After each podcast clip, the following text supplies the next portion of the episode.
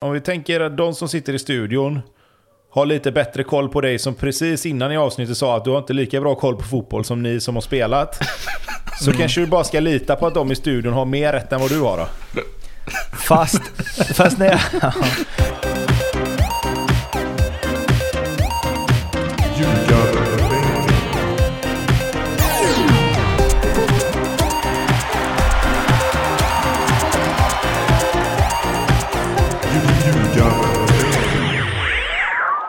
Det här är Ljugarbänken i samarbete med Betsson. Den andra allsvenska omgången är till ända och vi ska strax eh, prata om den. Först, Tobbe, du har firat påsk i pocketrollen. Eh, ja, lämnar den aldrig heller kan man säga. Nej, det var kul. Ber berätta eh, mer. Det var 60 minuter i en eh, inverterad ytter slash tia-roll. Så att, eh, ja, var kul. Det är kul att spela fotboll. Hur gick det? Vi vann med 6-0. Vi fick lite hjälp faktiskt. De fick en utvisning efter typ... Jag vet inte hur lång tid det var. Men det var utvisning och straff i alla fall på en av deras spelare. Så att eh, det blev ganska behaglig resa även för, för den tjocke tränaren. Det var ju, du beskrev det ju efteråt som nu har jag fått fritt fram att använda grejer från chatten som du inte har eh, liksom sagt till om. Eh, men det var ju, vad var det du skrev? Eh, 60 minuter, två hockeyassist och nästan ett drömmål. Jag tänker, det, folk som beskriver sina insatser så, det är antingen de som inte blev något eller de som har varit något. Ja, Det är det är, liksom- bara att välja själv ju. Exakt, det beror på vilken ribba man har för att, att bli något. Ja, Ja, lite men, så. eh, Men alltså, hur mycket ska du spela nu? Eller liksom, Nej, alltså, någon- nej, jag ska inte spela någonting när det är, när det är om man säger seriematcher och sådär. Det är mer att vi, har, vi är ju med i DM ju. Det är ju kvalet till Svenska Cupen, liksom Hallandsmästerskapen eller vad man ska kalla det då. Eh, och där möter ju vi lag från de lägre serierna i den tidiga delen av turneringen. Så vi har ju mött så här division 4, division 5 och division 6-lag. Och istället då för att nöta våra egna A-lagsspelare liksom tre matcher i veckan här under försäsongen och början på serien så får jag ju vara med och, och avlasta lite. Och i sådana matcher är det ju inga problem för mig att spela. Det är ju bara liksom att, att ligga rätt och, och släppa bollen på ett och två tillslag liksom. Sen när det väl, när DM är slut sen, eller om det skulle bli så att vi typ möter Onsala eller Falkenberg eller liksom Varbergs GIF och de här lagen, då, då kommer inte jag vara med och spela. Det löser ju inte jag nu liksom. Hur många maxlöp har du på 90 minuter där? Ja, Jag gör lika många maxlöp nu som jag brukar göra, det är bara det att de går inte lika fort. jag tycker att jag att tar i utav bara helvete ibland, men det händer ju ingenting. Ja. Eh, Lasse, har du spelat någon fotboll i påsk? Det har jag definitivt inte gjort. Eh, Nej. Eh, lite, lite tennis dock. Det var trevligt. Hur många maxlöp har du i dig på en tennismatch? Eh, exakt noll hade jag i mig i, eh, i helgen. Så att det har varit eh, en lugn helg. En mycket trevlig helg. Mm. Blomman, många maxlöp på dig, som alltid. Eh, nej, noll maxlöp. Jag tänker att jag sparar dem till AIK Hammarby nästa omgång. Ja, just det. Den kanske vi också kommer eh, beröra längst, eh, eh, längs den här podden. Nu är min katt igång och krafsar lite här, men ni får, eh, ni får ursäkta det ljudet. Han är nog klar om 3, 4, 5 minuter. Muta katten. Alltså Mårten, Cat Lady för fan. Crazy Cat Lady i Stockholm där. Om vi börjar i rätt ordning då. Degerfors, eh, Halmstad. Halmstad tog ledningen eh, genom en mycket duktig Erik Ahlstrand de här första eh, matcherna. Men eh, sen så ryckte Degerfors upp sig, vände och vann 3-1 ganska klart. Över till någon som inte har katt.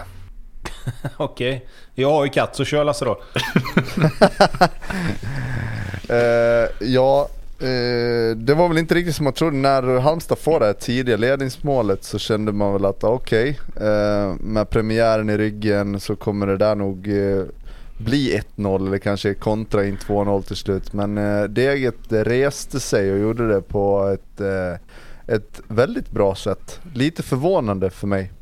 Ja, alltså ja, både ja och nej skulle jag säga. Eh, jag tycker Degerfors är ett av de lagen som kanske pendlar mest i, eh, i, i kvalitet vad gäller när de är riktigt bra kontra när de inte är lika bra. Eh, så jag tycker ändå att det som de gör sen är ju ja, kanske lite förvånande med, som du säger med tanke på att Halmstad ändå fick ledningen och kunde spela på det. Då är jag, nog, jag skulle nog säga så här då, jag är mer förvånad över hur, hur dåligt Halmstad löste uppgiften med 1-0 tidigt. Jag tycker de försvarar sig dåligt jämfört med vad man brukar säga om Halmstad. Så det, det, är väl ett, liksom en kombination av att Degerfors är rätt bra och att Halmstad faktiskt är ganska dåliga skulle jag säga. Hybrisen kom i omgång två efter en seger mot AIK. Ja, ja eller så...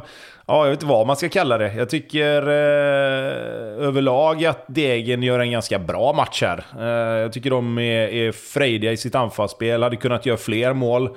Eh, Halmstad har ju samtidigt då, kan man väl säga, eh, en helt otrolig målchans precis innan Degerfors gör 2-1 är det väl.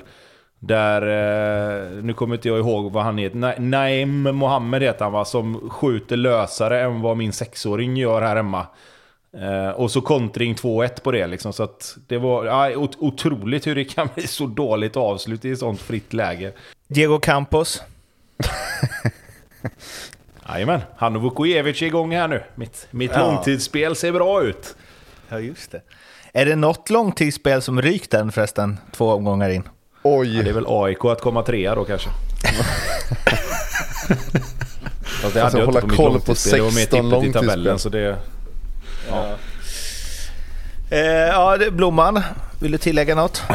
Nej, jag, jag, jo lite. Jag är, är imponerad Degerfors återigen. Jag tyckte de var rätt bra mot Bayern eh, sa jag förra veckan.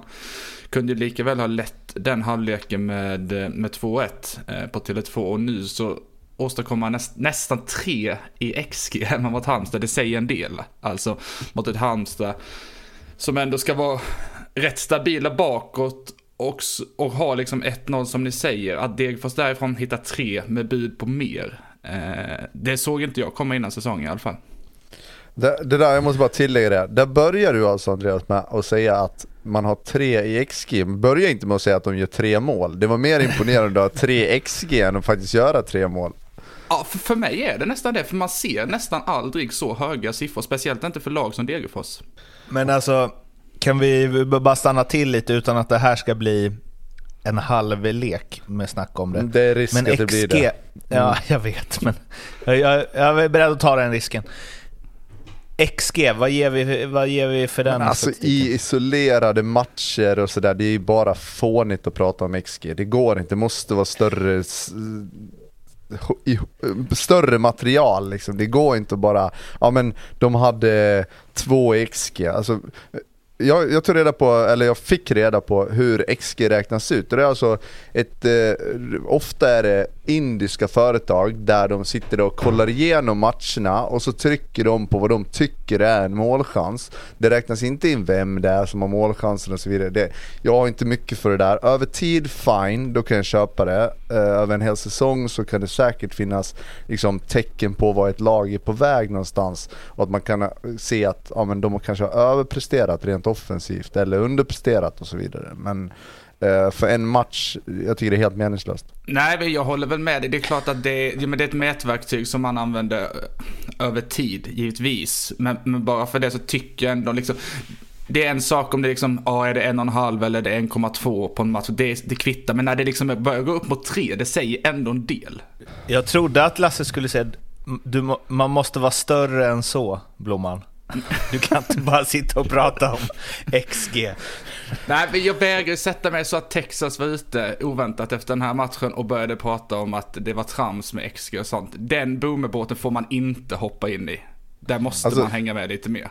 Trams ja, är, är, ju en rejäl överdrift och det är klart att det är ett mätverktyg som ska kombineras med andra mätverktyg för att få fram en någorlunda slutsats över tid vad som har hänt och vad som kanske kommer att hända. Men däremot i en match, för mig blir det helt irrelevant. Men just det att så här, kombineras med vad som ser bra, vad som för en vanlig fotbollstittare ser ut som en bra målchans. Alltså, jag vet inte, jag litar typ mer på det än, eller jag tycker sällan det där stämmer. Att man känner att så här, oh, det här laget har ändå legat på, de har skapat chanser. Och så har de jättedålig XG. Fast, det är ju, fast, fast, där är ju, alltså du måste ju, ska du, ska du ha XG som ett verktyg så måste du också titta på matchen utifrån varifrån, alltså avsluten i XG beräknas ju liksom utifrån hur många gånger tror man att man gör mål ifrån det här läget med de här spelarna i vägen och där målvakten står liksom. Jag menar ett öppet mål, jag menar ta den som är som, som Traoré gör sen, vi kommer väl till den. Eh, jag, jag är inte helt hundra på att det ens är alltså 1,0 i XG. För att han kan få en snedträff tänker de och så är det 0,96 liksom. En straff till exempel är ju 0,8 tror jag. Oavsett vem som tar straffen. Du kan ju skicka fram liksom Zlatan och slå en straff så är det 0,8 och du kan skicka fram eh, en målvakt och slå en straff så är det fortfarande 0,8 och det är ju där XG haltar lite. Du kan ju få liksom ett friläge från eh, Andreas Johansson i Halmstad ger ju exakt samma XG som ett friläge från Erling Haaland liksom. Så det är ju där jo. man måste, du måste ju titta på matchen, titta på skotten som kommer. Ett lag kan ju ha 1 i XG på två skott på mål och du kan ju ha 1 i XG på 12 skott på mål. Så det, det, du måste ju räkna in annan statistik i det också för att få en helhetsbild. Ja, det är klart att det är så. Men det här med straffar, det är ju så att vissa spelare som går fram är ju, om du tar liksom situation för situation, så är ju vissa spelare kanske 0,9 XG när de kommer fram och vissa 0,7 för att de är sämre och de är bättre. 0,8 är ju snittet över längre tid givetvis. Precis som det här också. Jag säger bara att det är anmärkningsvärt att ett lag som Degerfors i omgång två hemma mot Halmstad skapar nästan tre lika anmärkningsvärt kanske som att de gör tre mål. Jag vet inte. Men det, var, det, det säger ändå någonting. Det gör det. Och det sticker ut. Diego Campos säger det. Han är i form. Fan vad man gillar när du sitter och eh, när man ser dig Tobbe bara sitta och lyssna på sånt här. Och då tänker jag alltid så här, håller han sig nu för att det inte ska bli 45 minuter? Eller tycker han faktiskt inte något? Så bara, jo, han tycker något. Jag tycker något om allt. Det handlar bara om att jag ska börja bli bättre på att sålla. ja. Eh, härligt att följa, följa utsållningen bildligt.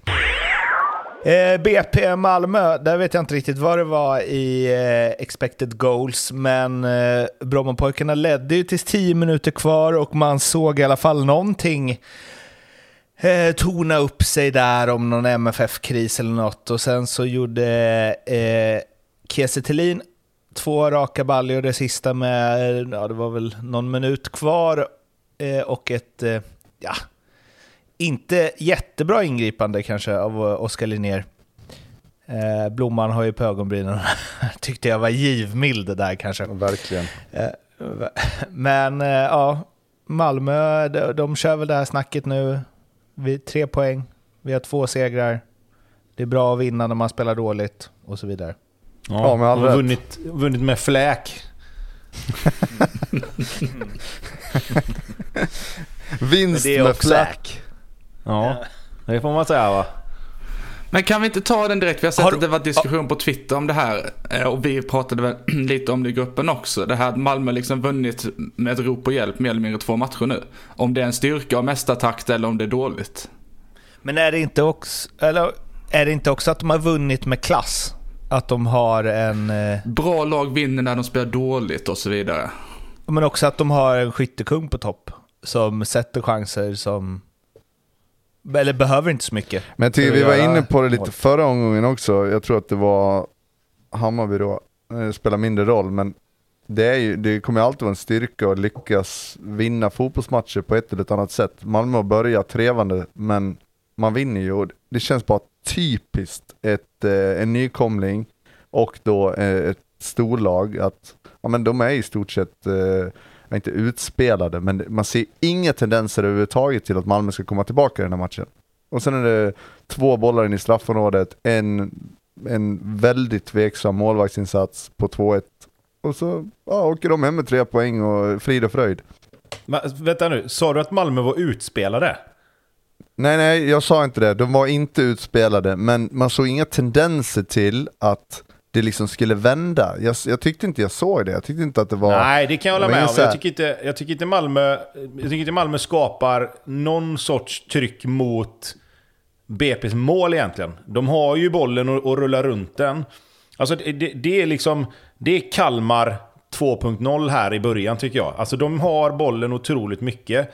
De sätter sina offensiva spelare i, i arbete, men de får liksom inte fram de här vassa chanserna som de behöver för att alltså BP ska känna någon sorts oro. Jag tror BP känner att fasken, vi har rätt bra kontroll på det här. Vi håller dem utanför oss. Den enda spelaren i första halvlek som lyckades bryta mönstret lite, det var ju Taali. Men hans inspel och inlägg hamnar ju någon helt annanstans varje gång mot vad de skulle. Hade, alltså, sätter de honom på lite, på lite liksom sista passningen träning, vilket är ett väldigt simpelt uttryck för någonting som är ganska komplext givetvis.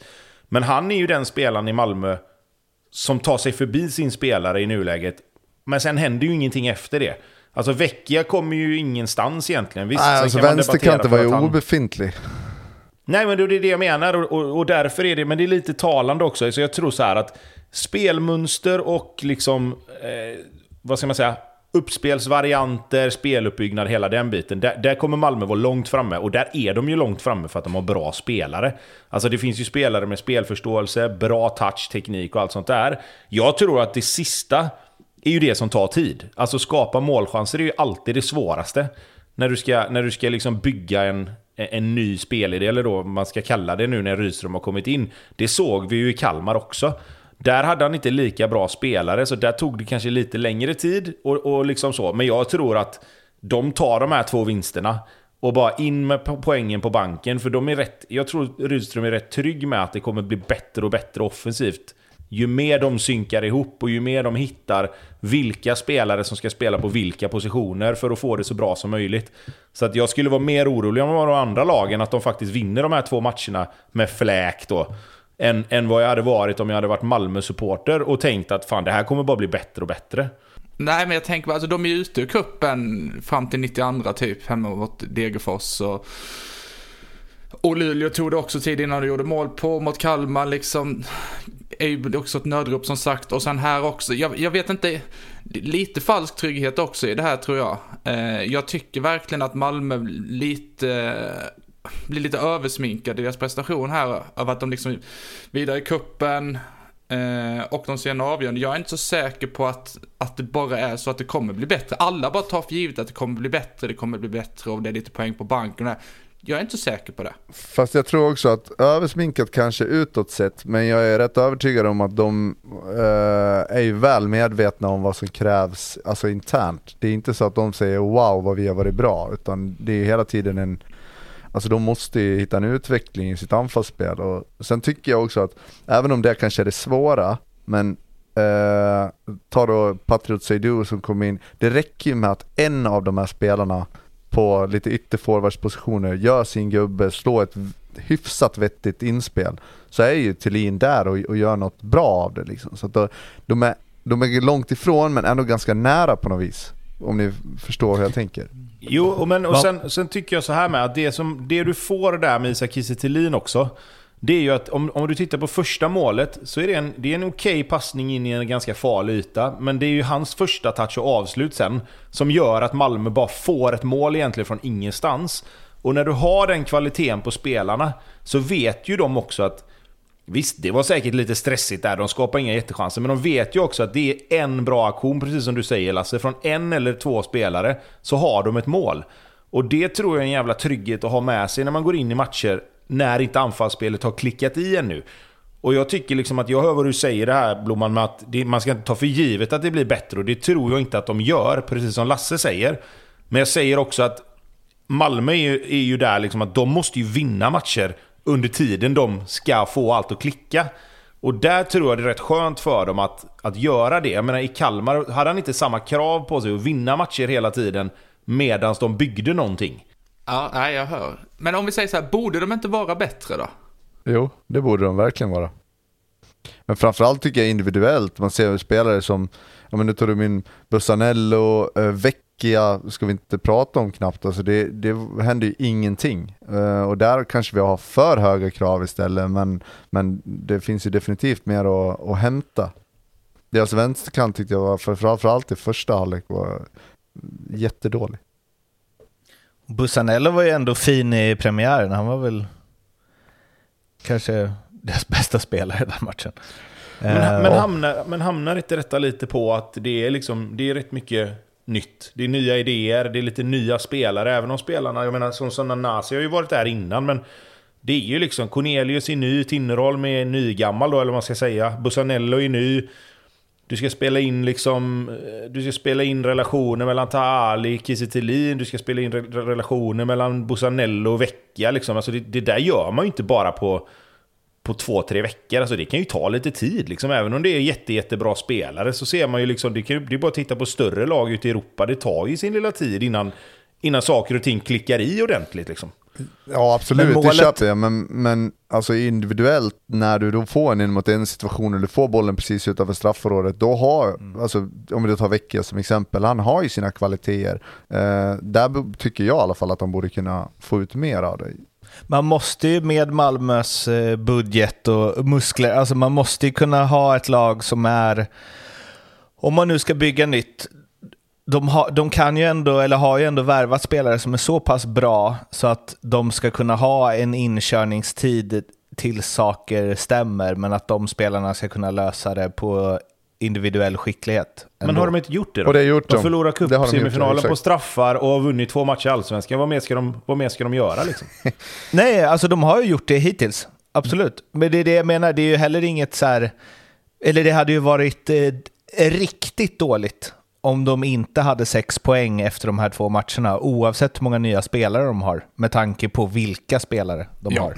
Exakt. Ja, absolut. Men då hade vi också fått sitta och prata om det om de inte hade vunnit. Nu vänder vi ju på det och så ser vi att okej, men de, de spelar inte tillräckligt bra. Det finns mycket mer att hämta. Men ändock.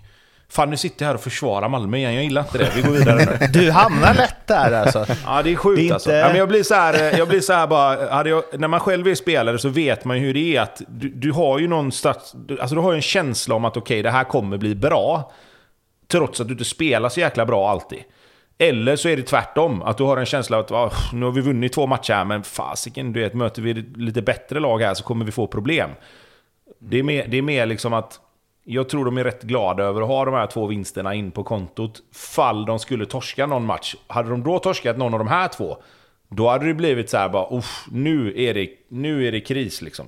Eh, De var ju också ute och gnällde lite på att det inte var vattnat. Eh, Anton Tillmanholm sa att eh, Brommapojkarna vet att vi är ett bättre lag och gör allt för att göra planen så dålig som möjligt.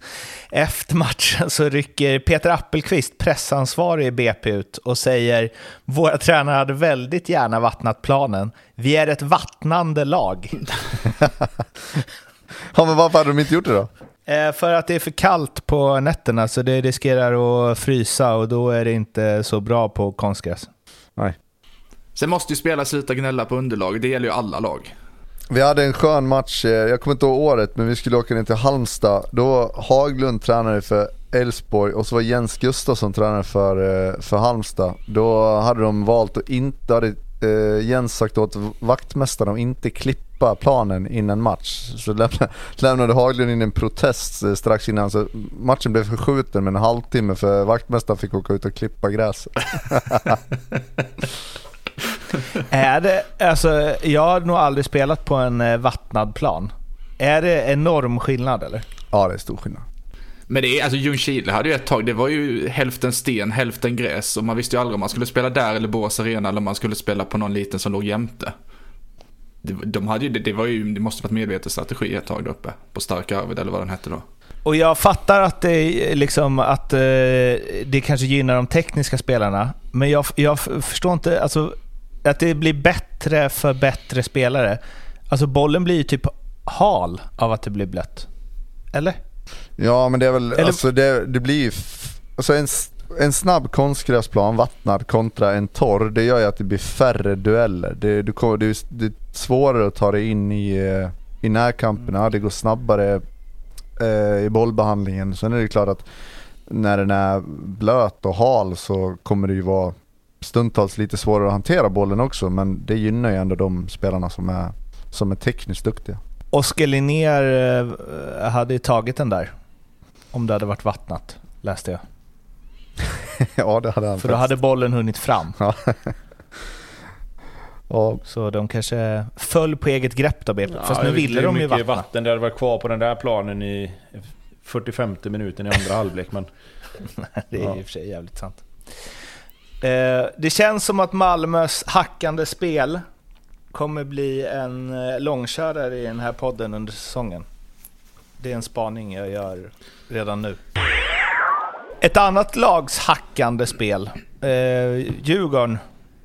Eh, 0-0 mot eh, Sirius och eh, målvaktsutvisning och grejer. Eh, känns det lite också, framförallt eftersom Norrköping vann med 3-0 eh, mot ett i och för sig dåligt AIK igår, men det känns som att Sirius eh, kanske är de som är bra. Alltså ruggigt imponerad av deras första halvlek. Tycker deras, eh, deras mittfält fungerar superbra. Mathiesen var ju fenomenal eh, på alla sätt. Eh, till och med eh, Wigren såg ut som Ashley Cole mot, eh, mot Eversen där. Så att, eh, nej, de var, Sirius var grymma tycker jag. Eh, sen tar de inte riktigt tillvara på de möjligheter som dyker upp där i första halvlek men eh, bra. Heja Sirius. Djurgården då? Nej, Djurgården var väl inte lika bra. Ehm, tycker de kändes sega överlag liksom. Tycker Djurgården alltid när man... När man ser Djurgården bra så tycker jag alltid de har, precis som Lasse säger, då har de ett mittfält som är som är jäkligt bra eh, och, och som är synkat och hittar varandra. Så jag, jag ska inte säga att det är som, som, som för Häcken, men det är någonting åt det hållet i alla fall. Ehm, och i den här matchen så tycker jag att Sirius mittfält vinner den matchen lite grann och då får de också lite övertag i själva matchen.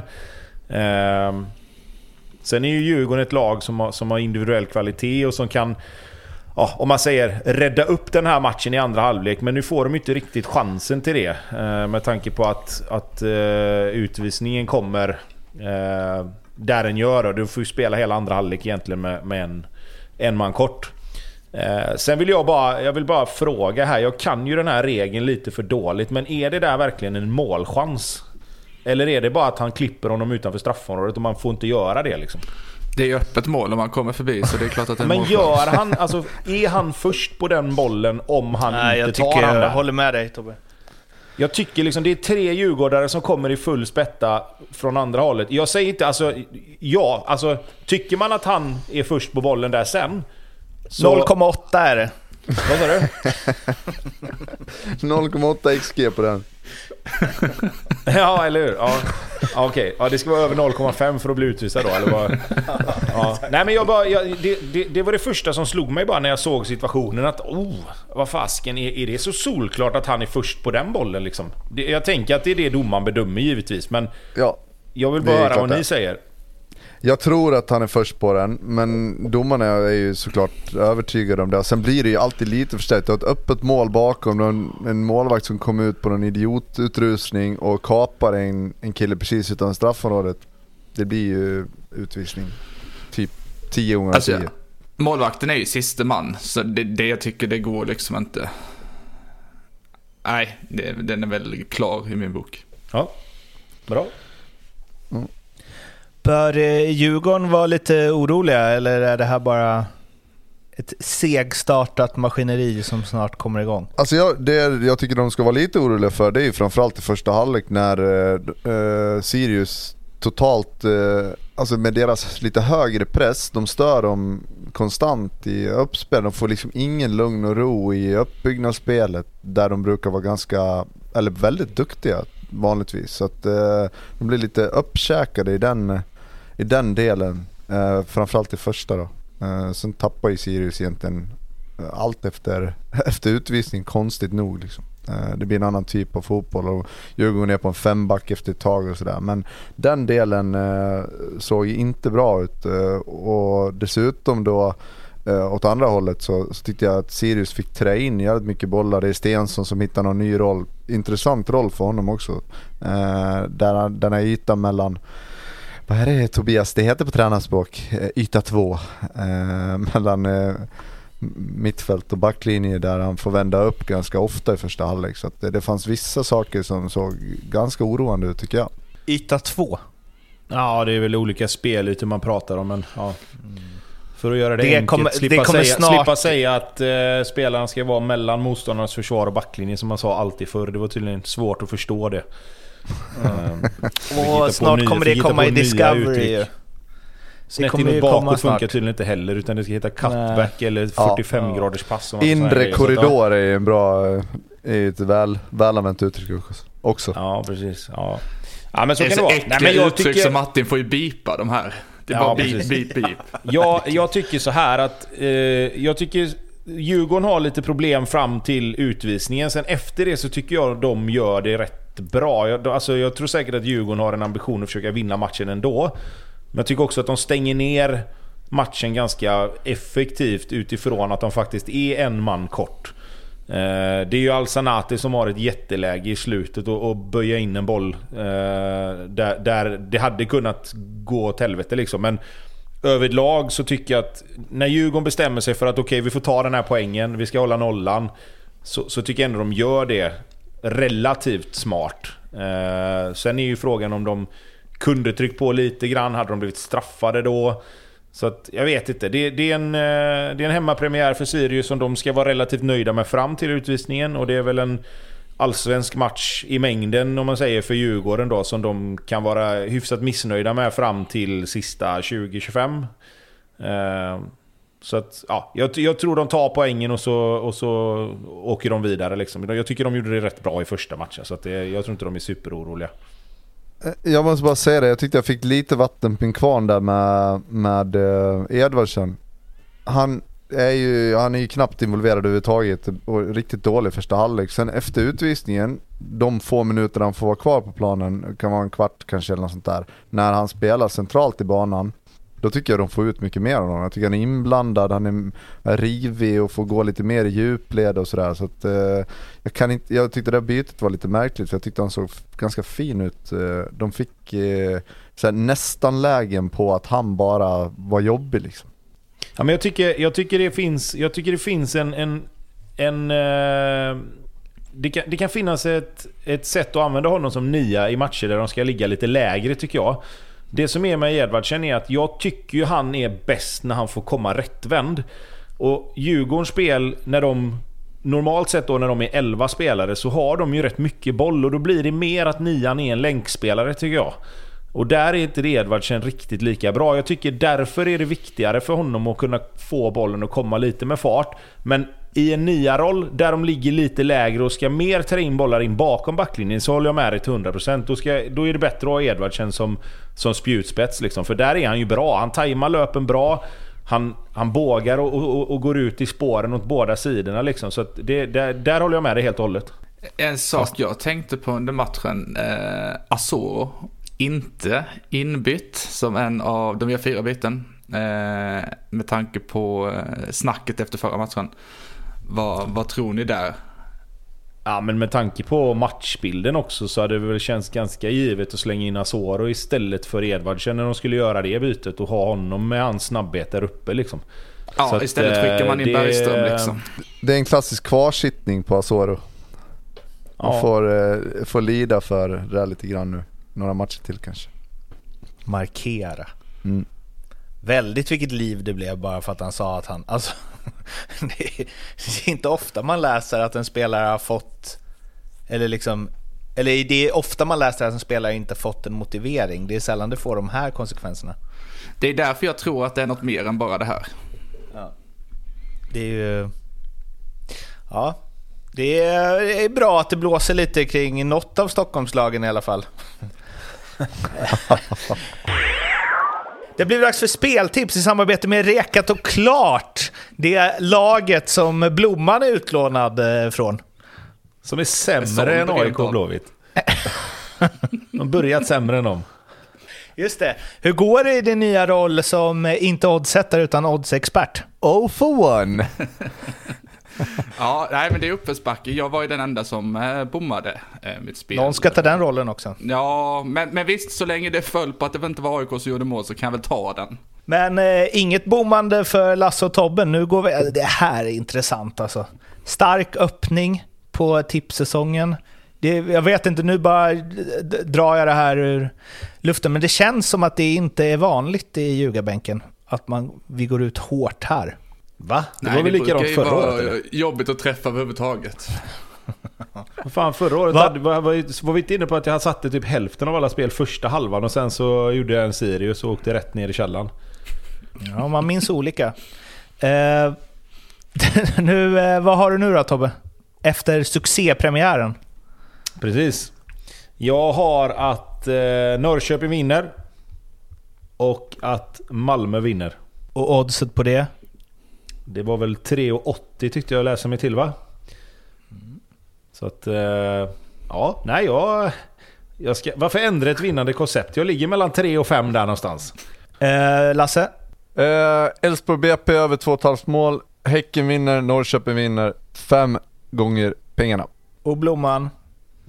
Eh, jag har att Revanschen. Kalmar tar poäng. Ja, det stora revanschen. Eh, jag har att Kalmar tar poäng på Hisingen. Jag tror att Häcken, lite jobbigt med skador och lite så, tycker Kalmar ser helt okej ut. Och eh, Bayern vinner såklart eh, derbyt. Ja, vad ger det? Det kan inte vara mer än 1,20 eller? 6,75 faktiskt, så jag går ut eh, med det högsta oddset för den här omgången. Det är verkligen en sån när de andra två har vunnit och man själv inte gjort det. Tar man i. Jaga. Jag ska jaga lite nu. Jaga. Ja, eh, de här spelen hittar ni under specialspel hos eh, Betsson. Eh, godbitar, ljugarbänken. Kom ihåg att spela ansvarsfullt. Du måste vara minst 18 år för att spela och behöver du hjälp eller stöd finns stödlinjen.se. Häcken-Hammarby då. 3-1 där... Ja, vi kommer till Dovin. Först vill jag bara... eh, Blomma, du var nöjd efter första halvlek? Ja, det, det är väl lite krydd kanske. Eh, Ja, men du var inte, du var inte onöjd? Det var väl mer Det här, fanns- det var väl inte 3-0 jobbigt och överkörning och så kändes det inte som. Eh, men jag skulle väl inte säga att jag var toknöjd kanske. Så. Du var inte missnöjd då. Eh, Dovin var nog ganska missnöjd med sitt agerande vid 1-0. Eh, ja, det finns väl inte så jävla mycket att säga egentligen. Det finns Nej, väl alltså hur mycket si- som helst sitter- att säga, ska jag säga egentligen. Ja men man sitter där och så liksom, men vad fan, vad gör han? Där bollen, och så, jag fattar inte heller någonting. Jag börjar också så här, är det straffpunkten som är bollen eller är det avblåst eller vad fan är frågan om? Man sitter där liksom, jag vet inte hur jag ska förklara, det är liksom som en film typ. Och man säger, nej gör inte det, inte det, inte det, inte det. Och sen, Alltså först och främst tycker man ju jävligt synd om honom. Det, blir, det går inte att inte se humorn i det, men man tycker ju synd om grabben. Sen det blir ju, det blir ju extra roligt det där när han då tar foten över straffpunkten och bara nej, det är inte bollen. Den paniken blir ju total där. Men eh, det är ju det är på något sätt sånt som händer även om det inte händer någon annan. Nej men jag tycker... Nej, det är jag väl det, det har där aldrig säger hänt. Du, där säger du en bra grej Lasse, för att det, det har ju varit ett jäkla massa eftersnack liksom på Twitter och alla, nu ska jag inte säga alla bajare liksom så, men många har ju ridit ut till hans försvar och tycker det är bedrövligt att folk ska håna honom och liksom det är en ung kille och hela den här biten. Men där, där tycker jag faktiskt att man, man får ha två tankar i huvudet samtidigt där. Jag säger som dig Lasse, jag tycker synd om honom också. För att det är liksom... Det är ju en grej som antagligen aldrig kommer hända igen. Alltså jag har ju sett två sådana situationer ever. Liksom. Och, och den andra lyckades ju rädda upp det med att han såg till slut att det var inte bollen som låg där. Men samtidigt måste man kunna få skratta åt situationen i sig. För att det är ju en helt absurd situation som händer liksom. För det första så lyckas han ju få sin touch bakåt. Alltså det är inte det att han liksom tar emot bollen och bollen lägger sig framför han Utan han stannar ju bollen och den börjar rulla bakom han. Sen att han visst, han tar ett steg fram och tänker att här är bollen liksom. Men bara där är ju också lite så här, hur fan lyckas man med det? Eh, men sen är det som ni säger, det, jag tyckte han gjorde det jävligt bra. I Alla, alla intervjuer jag har läst och, och liksom så här, han tar den liksom, ah, nej, vad ska jag göra? Det hände, det är klart att det är för dåligt, men vad fan, ja, det får väl antagligen jättemycket likes och jag kommer väl bli känd över hela världen, men vad fan, det är bara att ta den och gå vidare liksom. Och det är exakt så han får göra bara.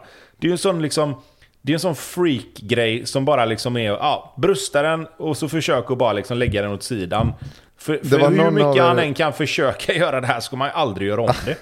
Nej, det var någon av er som skrev igår i chatten att ah, det gör inte honom till en sämre målvakt och det är väl det som är liksom, ja men det är bara att gå vidare. Okej om du hade eh, tappat bollen på något eh, inlägg liksom, förstår vad jag menar? Så här, verkligen målvaktsgrej. Det här är ju, det, det, är ju inte, det gör inte honom sämre för fem öre utan det, är- det är bara att traska vidare. Sen undrar jag också lite, när jag och du spelade Tobias, det är inte så många år sedan, men då kunde man ju tänka så här eh, oj, det här kommer bli en grej i tidningarna.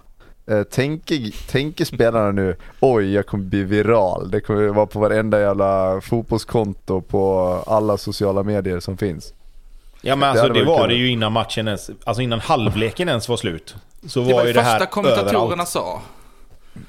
Ja, Ja, ja, ja, ja. Nej men så är det ju. Det är ju det, är ju det samhället som vi lever i. Att allting åker ju ut liksom. Lägg ut, lägg ut, lägg ut. Men som sagt, om vi ska tillbaka till matchen så... eh, så Nej, ju det ska liksom, vi inte. Ju- Det ska vi inte. Vi är, ta det lugnt. Vi ska inte det. Nej. Lite extra tänker man väl innan man slår en hemåtpassning nästa gång? Eller? Nej. Nej, jag nej, tror nej inte det alltså. Nej. nej. Men jag måste bara, alltså det här med att det är en ung kille, kan vi skippa det eller? För vad är det för jävla argument? Han är 20 bast och så här, det är aldrig någon som bara Åh, ska han verkligen skriva på ett kontrakt värt 40 miljoner? Det är en ung kille, han vet inte riktigt hur han ska hantera de här pengarna. Men när det är någon som sparkar på straffpunkten för att han tror att det är en fotboll, då är det helt plötsligt jättesynd om den unga killen. Alltså, det är fan... Nej, det, men jag- där jag det jag här är typ håller med enda gången där jag känner så här, det är elitidrott. Det är tufft. Du kommer bli hånad. S- Sluta att så här, nej du kan inte twittra det här för han är bara 20 år. Tänk på det. Alltså det är så löjligt. Nej, men, men jag, håll, jag tycker också det. Fast nu är det en bajare så nu tycker du inte det är lika mycket. Nej, nej jag, jag, jag skulle säga att jag, jag håller med dig. Alltså ger man sig in i leken får man leken tåla lite. Vill man spela där så, så blir man bedömd likväl som alla andra. Eh, men precis som Tobbe sa så, alltså Dovin hanterar det här exemplariskt sett efteråt. Eh, säger liksom, jag, det har aldrig hänt på träning, det har, det har aldrig hänt på match, det kommer nog Eller? aldrig hända igen liksom. Eh, han, han spelar ju, tro det eller men han, även om Bayern släpper in två mål till så hade nog kunnat släppa in ännu fler kändes det som. Han gör ju en bra match efteråt. Visar ju inga tendenser på att, på att han är skakig överhuvudtaget. Eh, om vi nu ska prata om hans ålder, han är väl 20, han visar på en otrolig mognad ändå tycker jag, speciellt efter situationen både på plan och utanför. Så man får väl hoppas att det kanske stärker han på något sätt långsiktigt där. Jag tror varken det gör till eller från. Eh, på något sätt. Tobbe, nu är vi tillbaka till matchen. Eh, nej men jag, jag tänker bara liksom att eh, Häcken är ju dödligt effektiva. Alltså, jag skulle säga att det här är en relativt jämn match. Med kanske till och med lite, lite övertag för Hammarby mellan straffområdena. Nu kommer vi dit liksom att man... Det, någonstans är det ändå i straffområdena det avgörs, men du har ju också... Du har ju också en match att spela, för just i straffområdena är man ju inte liksom överdrivet ofta. Om du, om du jämför med vad du är resten av, av matchen. Liksom. Eh, och när jag kollar på den här matchen så tycker jag liksom att första halvlek det är en jämn halvlek, men det som är skillnaden mellan de här två lagen det är ju att Häcken är ju helt överjävligt bra på att straffa motståndarna när de står fel, när de tappar boll. Det, det är liksom... Det, det är precis som att när, när Hammarby tappar bollen, då, då är det liksom det enda som finns i Häckenspelarnas huvud då, det är nu har vi en målchans. Och så kör de bara. Och så sätter de in bollar i djupled. Och så är det Sadik och Traoré och Olden Larsen i den här matchen då. De bara, nu ska vi göra mål. För det är ju trots allt så att Häcken ger ju ändå Hammarby två ännu värre alltså bolltapp. Alltså de spelar ju liksom fram till frilägen till Hammarby. Där Hammarby inte utnyttjar det. Och jag tror att där har du skillnaden i, i, i, de här, i den här matchen på de här två lagen just nu. Det är att Häckens offensiva trio, de är så satans bra just nu och har sånt självförtroende att det krävs liksom inte så mycket för att de ska skapa fram och vaska fram en målchans. Medans för Hammarby då, så behöver de de behöver lite mer. De har inte den där kliniska... Nu är det visserligen Besara som får läget på ett av de här, eh, på ett av de här snedpassen. Men när inte ens han gör mål på det läget, då XG blir det jobbigt den, liksom. för Hammarby liksom. Vad sa du? XG på den. Nej precis, det är ju inte så mycket i och med att han är en bit från dem. Men, men skitsamma. Alltså det, det, det är liksom... Häcken är ju... I den här matchen så är ju inte Häcken, tycker inte jag, egentligen två mål bättre än Hammarby på, på, på själva... Alltså vad ska man säga? På plan då. Eller vad man ska säga. Jag tycker Hammarby gör en helt okej match också. Men, men fortfarande, det står 3-0 i paus liksom. Och det sista målet de släpper in där, det får ju inte hända. 2-0 så har de fortfarande lite chans, men 3-0 då är det ju över liksom. Ja men jag tyckte man såg det eh, även i premiäromgången att Häcken, även om de ställde om bra förra året också så var det så här, men vi är okej okay med att ligga här nere. Vi ligger liksom och väntar på att vi ska explodera. Eh, och eh, tillika så, så var det ju, det fanns en hel del kontringssituationer för Degerfors i Hammarbys premiär också som de inte blev straffade på. Så det kändes liksom som att spelade Häcken precis dit de ville ha den lite grann också. Eh, och sen som du säger så de är ju brutalt effektiva och dessutom kan vi väl diskutera försvarsspelet rejält både på 1 och, och 2-0 målet. Liksom. Eh, Strand springer rakt in i, i um, vem det nu är, Traoré på, på tvåan där och nej, det, det, var, det var virrigt där. För det, det tänkte jag fråga om, om det är bra gjort eller om det är eh, dåligt försvarsspel. För det ser ju snyggt ut. Pratar vi 2-0 målet eller? Ja, det, är ju, det, är ju, det är ju två spelare i Hammarby som ska ja, titta för, lite extra. Fenger kör ju maxlöpet utan att stoppa i sidled. Helt overkligt. Och, och Strand börjar ju med att semifilma, ligga kvar, springa tillbaka och sen bli liksom helt bortgjord. Men, men det där är ju spelare som är sådär heta. Det, det händer ju sådana där grejer då. Han känner jävlar nu ska jag trycka till honom här. Ja. Och så märker han, nej det, är, jag kommer lite lite fel in i den här situationen.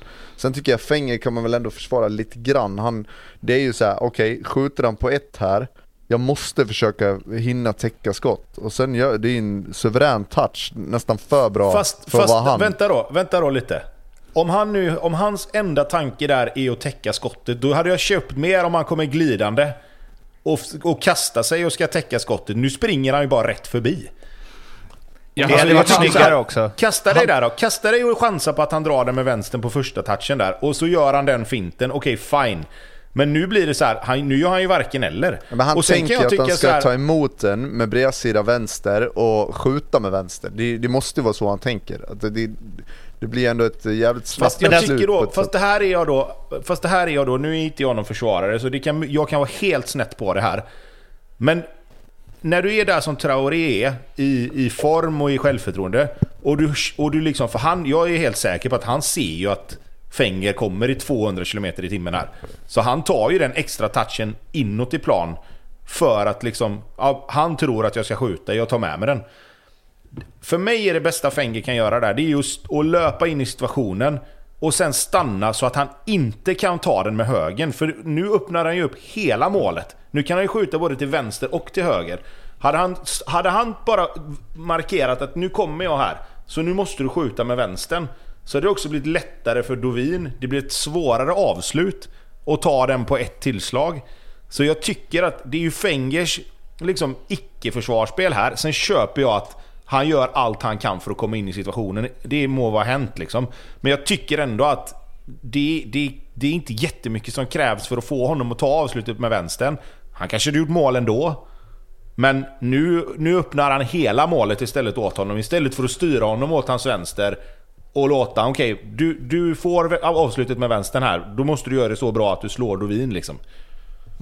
Ja, ja, Som alltså, en förespråkare av offensiv fotboll skulle jag säga att det är bra gjort också. Ja, ja, ja, ja, absolut. Han utnyttjar ju situationen att Fenger kommer som han gör. Det är, ju, det är ju snabbt uppfattat och det är ju fantastisk första touch när han tar med sig den med vänstern. Men, men jag bara säger om man, om man ska titta på det utifrån vad Fenger gör, så tror jag, han känner ju liksom direkt när han springer förbi. och han ser att Traoré tar touchen så ser man ju på honom bara nej, vad, Nej. Gör, vad gör jag? Alltså, Ja, nej det var ju klart Men, som fan att det var eh, alltså, bristfälligt försvarsspel, det är inte det jag säger. Jag säger bara att han, han tycker att det, det brinner så mycket nu att jag måste ta ett, ett beslut för att det finns för många att välja mellan. Eh, sen, eh, är jag, alltså det är ju det är ett ruggigt touch. Jag- har han verkligen koll på att det kommer en springande där, då är, då är det otroligt bra gjort. Eh, jag såg inte det här, eller jag tänkte inte på det innan du sa det Blomman, men jag kollar på målet igen nu. Alltså Strand, det är ju, det är ju sämre än Fegge. Vad gör han?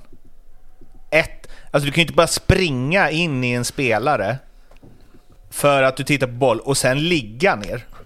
Som att du skulle få frispark när den spelaren står helt fri vid straffpunkten. Nej. Eller? Ja, nej, nej.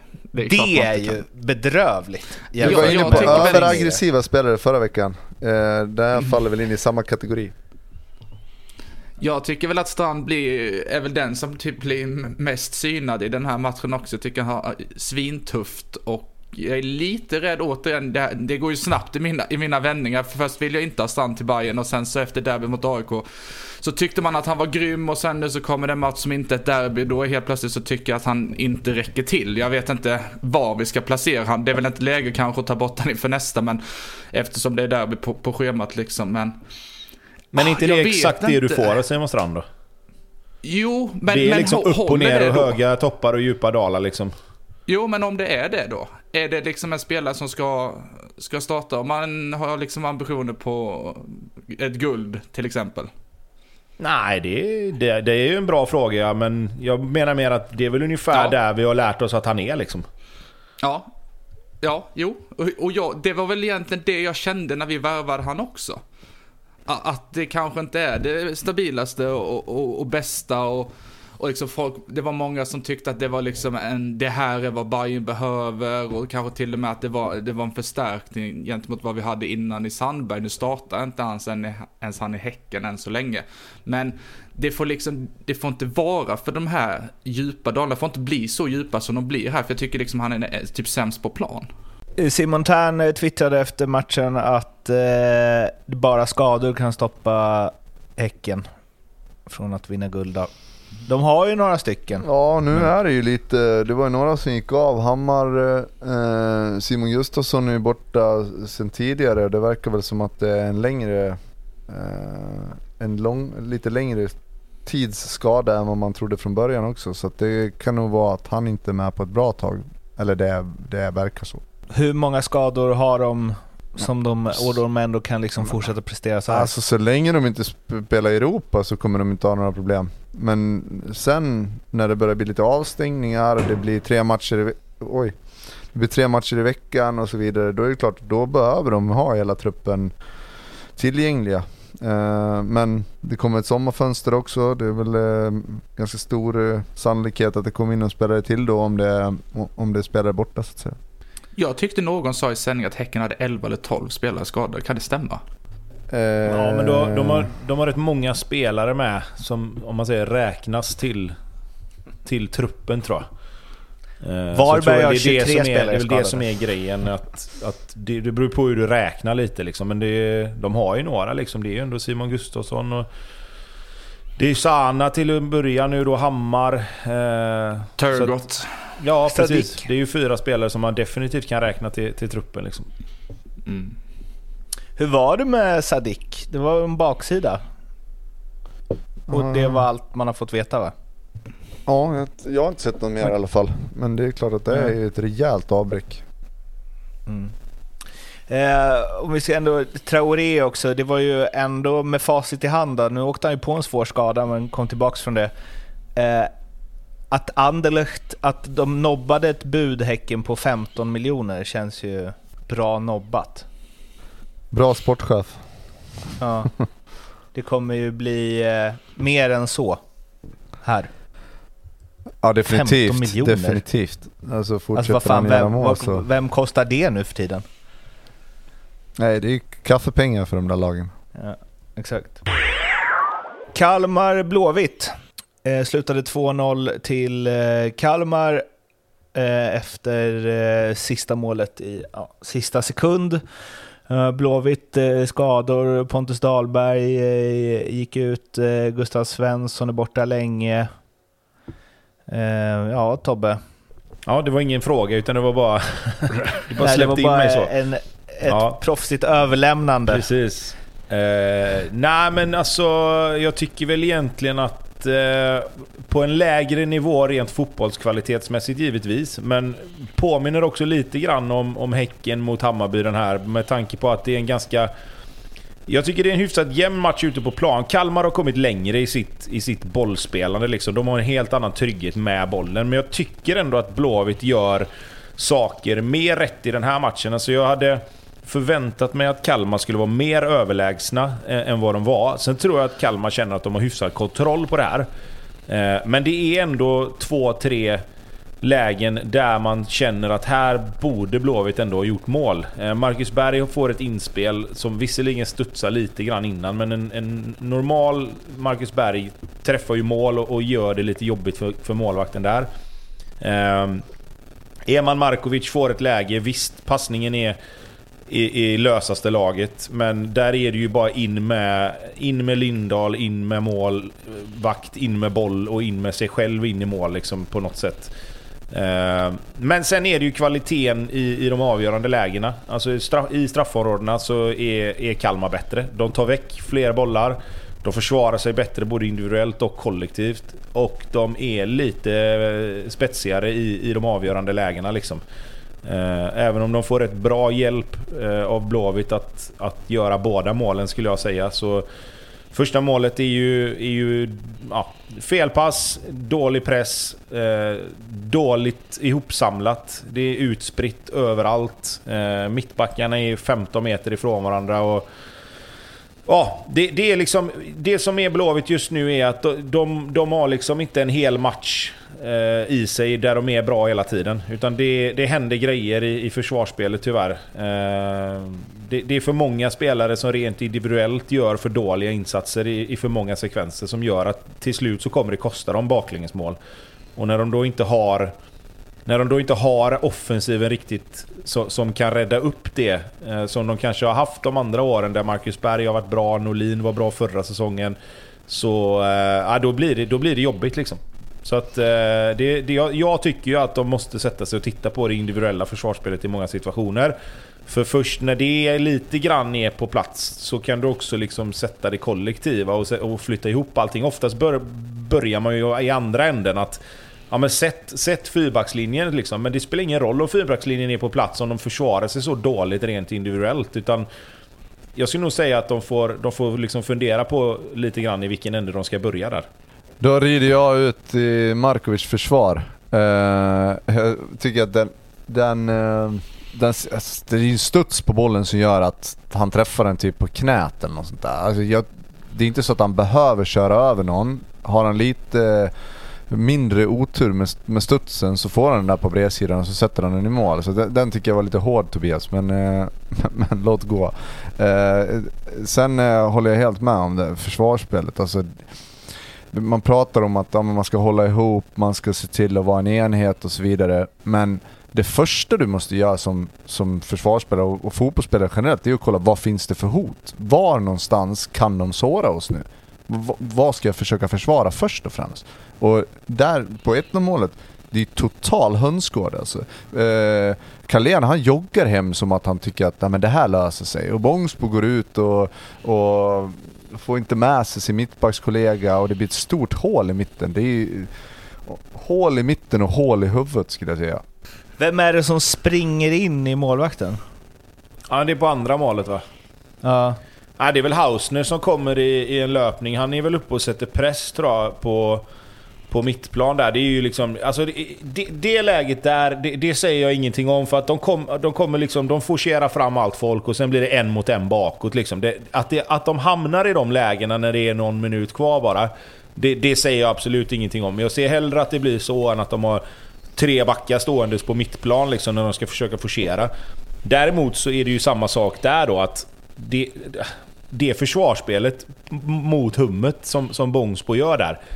Det är ju liksom nästan så att jag själv i det läget hade, hade... Jag hade ju blivit missnöjd 41 år och alldeles för gammal och tung om jag hade gått bort mig så jävla enkelt alltså. Och det, Vad det är liksom det? så här, Det var han det- inte så orsaka För mig blir det agerandet, det, det agerandet på det målet. Nu ska vi inte liksom... Nu är vi där igen då Mårten, att det är en ung kille. Men... Alltså jag tycker så här, är du försvarare i Allsvenskan så får du inte försvara så dåligt. Hade det varit en mittfältare eller en forward som hade varit kvar längst bak för att han är i, i modell mindre liksom och ska sätta upp bollarna liksom och lite mer åt det hållet för att du har flyttat upp båda mittbackarna, då är det fine. En, off en offensiv mittfältare. Ja, fast det första du tänker är ändå, vilken fot ska jag försöka styra honom mot? Du vill ju inte att han ska få gå inåt centralt med sin högerfot. Det känns väl eh, standardgrejer, eller? Ja, ja, det är ju så, det är samma, alltså, på ett annat sätt men, men samma tänk som, som för Fenger som vi pratade om där. Att låt han ta avslutet med sin sämsta fot. Ta honom utåt, ge honom inte chansen att få hela målet. Men jag säger inte det, alltså hade Hummet liksom överstegat bort honom, eller fullständigt lurat upp han på läktaren liksom med en helt otrolig jävla fint, eller bara liksom petat och sprungit förbi honom på ren fart, då är det fine liksom. Men här är det liksom, det, det är ju ingenting. Alltså tänk, tänk att gjort det, tänk att gjort det försvarsspelet i en match i 50 minuten och det står 0-0. Sen fattar jag att liksom det, det kanske man inte gör på ett sätt liksom, men, men det, är mer hela, det är mer hela attityden till att försvara målet där som jag, går, som, som jag blir förbannad på. Alltså det, det är liksom, det, det är, ja jag vet fan, jag lovade mig själv att jag inte skulle hetsa upp mig för mycket men jag blir liksom så här, det är det som är det största felet i Blåvitt just nu. Att det ser ut som folk lite grann bara, nej men det är inte så jävla, det är inte så jävla noga liksom. På Du är vissa- nästan lika arg som Nordin Gerzik var i studion. Ja.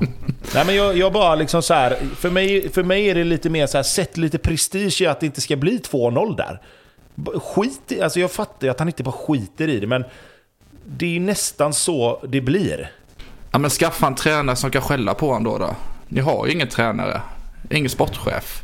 Nej, nej, Hur nej. länge, men ju- hur länge ska det, bara, hur länge ska det, bara få fortsätta helt- så här då? Vad sa du? Varför liksom, hur länge ska det få fortsätta så här? Varför står ens kamratgården upp fortfarande? Det är helt sjukt. Nej men jag, jag tänker väl så här att i, i den mån de kan så vill de väl träffa rätt här nu. Nu har det varit för många skiftningar på för många positioner. Det har varit olika klubbdirektörer, det har varit olika sportchefer. Det har varit en massa olika tränare. Jag, jag, jag, mitt enda... Alltså mitt enda argument till varför det inte är folk på plats, det är väl för att de vill vara, liksom göra det grundligt och få in rätt här nu istället. Det, sa ju Håkan också. Sen kan, man, sen kan man hålla med eller inte hålla med om det. det. Det köper jag. Men att man då ska snabbt få in en tränare på plats och så visar det sig sen att nej men fan det här funkar inte. Och så, och så sen då ska man ta in en sportchef. Jag tänker att på ett sätt är det ju mycket lättare att få in en tränare, för tränare finns ju hur många som helst. Som säkert skulle kunna tänka sig, kanske inte på den hyllan som Blåvitt vill ha, men det finns ju fortfarande tränare som vill träna IFK Göteborg. Men att få in en sportchef är ju det viktigaste, för den måste man ju sätta först. Och så måste man ju hitta ett sätt att ta sig därifrån. Jag håller med dig, jag tycker inte det finns tid egentligen att kanske göra det. Men jag känner att det är inte bra heller att ta in en tränare och så rekar man vidare efter en sportchef. Och så får man nej från de sportcheferna man har tänkt. Och så kommer det in en sportchef som har lite annorlunda filosofi än vad, än vad tränaren har och så går det inte bra för tränaren. Då ryker han igen. Ska du, då ska du byta tränare igen. Så att lite grann, jag, jag, nej men jag fattar, jag fattar Moment att det är klart 22. saker måste... Vad sa du? Nej, det har svårt att se någon 22. lös, lösning just nu. Nej, alltså det är ju, det är ju, det blir ju liksom, det blir ju svårt. Och jag fattar ju att det är klart att i, i den bästa av världar har man sånt här på plats mycket snabbare, men jag tror väl bara, om jag får gissa, att de vill sätta det rätt nu istället för att göra det för fort. Så att det blir den här cirkusen igen sen. För bara, alltså om vi tar det ur ett lite större, är det inte jävligt... Eh, alltså både det som händer i Blåvitt och det som händer i AIK nu, just med det här tränare, sportchef, eh, VD, hej och hå. Är det inte så jävla oproffsigt så att eh, man eh, vet varken... Eh, alltså att det, att, det, att det kan fungera så. Jag fattar att det fungerar så mitten 90-tal eller något liksom. Men att det fungerar så nu eh, med allt som... Alltså det är som att så här, tekniken har gått framåt, man får jättebra förutsättningar till att mäta träning och liksom taktisk eh, redskap och scouting. Liksom. Men, men det här med att bara typ sätta en organisation, alltså det som kräver människors kompetens, det är liksom precis... Det har inte hänt någonting sedan mitten av 90-talet. Jag tycker det, alltså jag tycker det är skitkonstigt. Jag tycker det är... Hur kan det bli så här? Nej, men jag, jag, jag, kan ju bara tala för, jag kan bara tala för hur jag upplever det. Dels när jag själv var i klubben och dels nu när man följer den lite, lite grann på avstånd. Liksom. Det är ju att det har ju varit för många personer i de ledande positionerna där det inte har funkat. Alltså både tränare, sportchef och, och liksom klubbdirektör, ordförande bytte de ju fan hela tiden ett tag. Och därför så tror jag att man försöker. Sen om det är rätt eller fel, det är ju, det är upp till var och en att tycka. Liksom, när ska saker vara på plats och hur ska man göra det? Men, men det är det som gör att jag tror att de nu... Liksom, den här processen får hellre ta lite längre tid för att få den så rätt man kan. Jag tror de är livrädda för att tillsätta en sportchef och en ny tränare. Med tanke på historiken som har varit de här senaste åren. Så att det är liksom man har inte hur mycket tid på sig som helst, för det måste till ändringar. Men jag tror också de är helt livrädda för att sätta dit folk som på sikt visar sig vara fel igen. Liksom. Så det är ett otroligt svårt alltså, dilemma som de har där uppe nu. Men så här, hur kan man... Eh, och det kanske eh, man diskuterat klart och velat, men hur kan man sparka en tränare precis innan säsongen går igång om man på Alltså man måste ju gjort någon form av utvärdering. Någon form av så här, vi tror på den här tränaren, vi ger honom... Det kan ju inte vara att så här, vi ser hur han grejar kuppen och går det inte bra sparkar vi honom en vecka innan det är allsvensk premiär. Det är Nej, ju helt men jag tror, i jag fall. tror, att, alltså, jag tror att utvärderingen efter förra säsongen är väl ett mellanting mellan att någonting måste hända. Det måste bli lite bättre, vi måste ta det här framåt. Eh, och då tror jag att en del i det är väl att okej, okay, vi behöver lite nya spelare. Vi behöver ha in en, en bollskicklig innermittfältare som är Elias Hagen då till exempel. Vi behöver få in... Vi behöver få en sån som Suleiman Abdullahi frisk, så kommer han vara bra. Jag tror att man liksom... De har tagit in Hausner då som ska vara den snabba försvararen för att sätta bredvid Bångsbo till exempel. De har tagit in Tronsen för att täcka upp som vänsterback då, där man kanske tyckte då att Oscar Wendt hade problem, han blir lite snabbare. Men problemet har ju varit att Tronsen har man inte ens sett. Det är ju Kaiser Söze typ. Finns han ens? Eh, Suleiman Abdullahi, Suleman Abdullahi är ju fortfarande liksom, han kan göra bra... Liksom, han kan göra bra saker, men han har ju fortfarande inte gjort en bra match egentligen, eh, sett över en helhet. Elias Hagen kommer från ett Bode Glimt där han är liksom... Han vet precis vad han ska göra i alla situationer han har bollen. Det är, det är uppstyrt. Det är liksom, om, man, om man vänder på det då så är ju Bode Glimt på en helt annan nivå strukturellt och liksom fotbollsmässigt än vad Blåvitt är just nu. Eh, och sen då Hausner kommer in i ett dysfunktionellt försvarsspel där det inte sitter ihop. Det, det, han har haft, bara han har ju haft två, tre olika tränare liksom. Det är ju så mycket, det är så mycket problem överallt att till och med... Jag, jag, tror liksom, jag tror inte spelarna de har plockat in är så dåliga egentligen. Men det blir ju ingenting av det. För att de får ju noll lugn och ro att göra någonting när det blir mm. som det blir med allting som händer runt omkring. Och det är ju en, en hel dags diskussion om det, hur det har hamnat där liksom. Jag är liksom den första alltid att lägga mig att jag inte kan så mycket om fotboll och jag liksom inte varit i de rummen och i de situationerna och därför ska man vara jävligt försiktig med vad man tycker.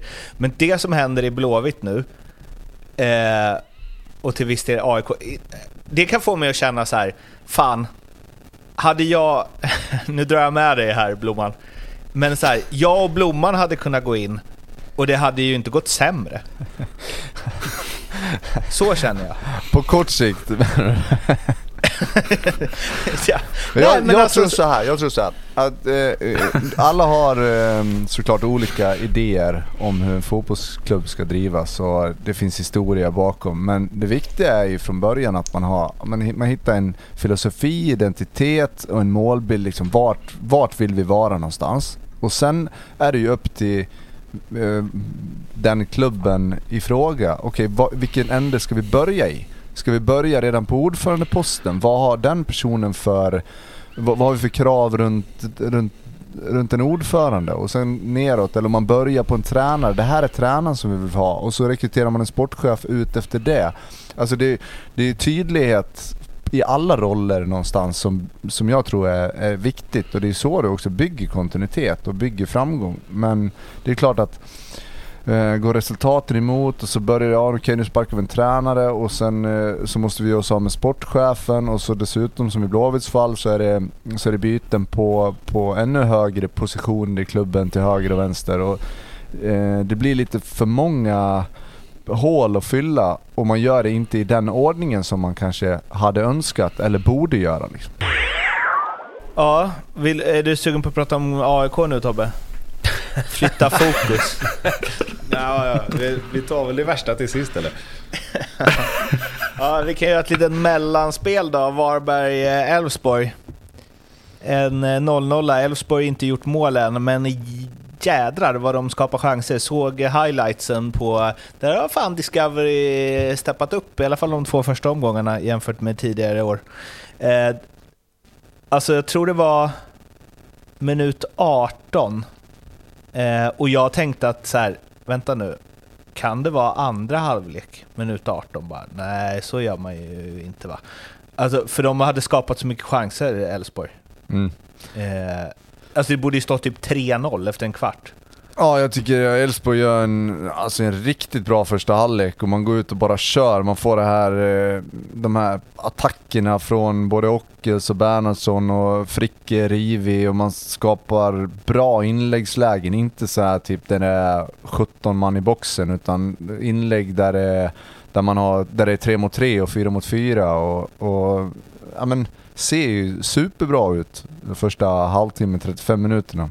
Eh, men sen återigen då, får man inte hål, framförallt på ett eh, lag som Varberg som dessutom kommer få supermedvind i andra halvlek så eh, ja, eh, det, det är ändå relativt oroande tycker jag att man inte gör mål på sina chanser. Och det kommer de säkert att prata en del om, skulle jag tro.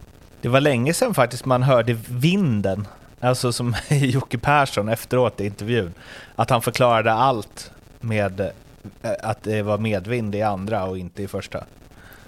Ja, nej, det var en helt sanslös... Eh, man såg på så här, David Olsson som jag spelade med för många år sedan, som Elfsborgs kille som stod i, i Varbergs mål. Han har inte världens bästa tillslag, men han skickar dem liksom studsa på, på Elfsborgs straffområdeslinje. Liksom. Det var en ruggig medvind i andra halvlek. Men han, men han måste ju ändå, alltså... Vi pratade ju om honom lite i lagavsnitten där. Han kommer ju från Lindome. Eh, och de släppte ju typ överlägset mest mål nästan förra året. Han gör ju ändå en riktigt, riktigt riktigt bra första halvlek. Andra halvlek fick han kanske inte lika mycket att göra, men, men han är ju, han är ju liksom outstanding i den här matchen verkligen. Ja, sen har han ju lite tur också. Jag tycker Bernhardssons nick eh, från några meter bara, du, får inte missa, du får inte nicka den mitt på målvakten. Det, det är inte okej liksom. Eh, så lite tur har han, men eh, han gör ju en, han gör en ruggigt bra första halvlek.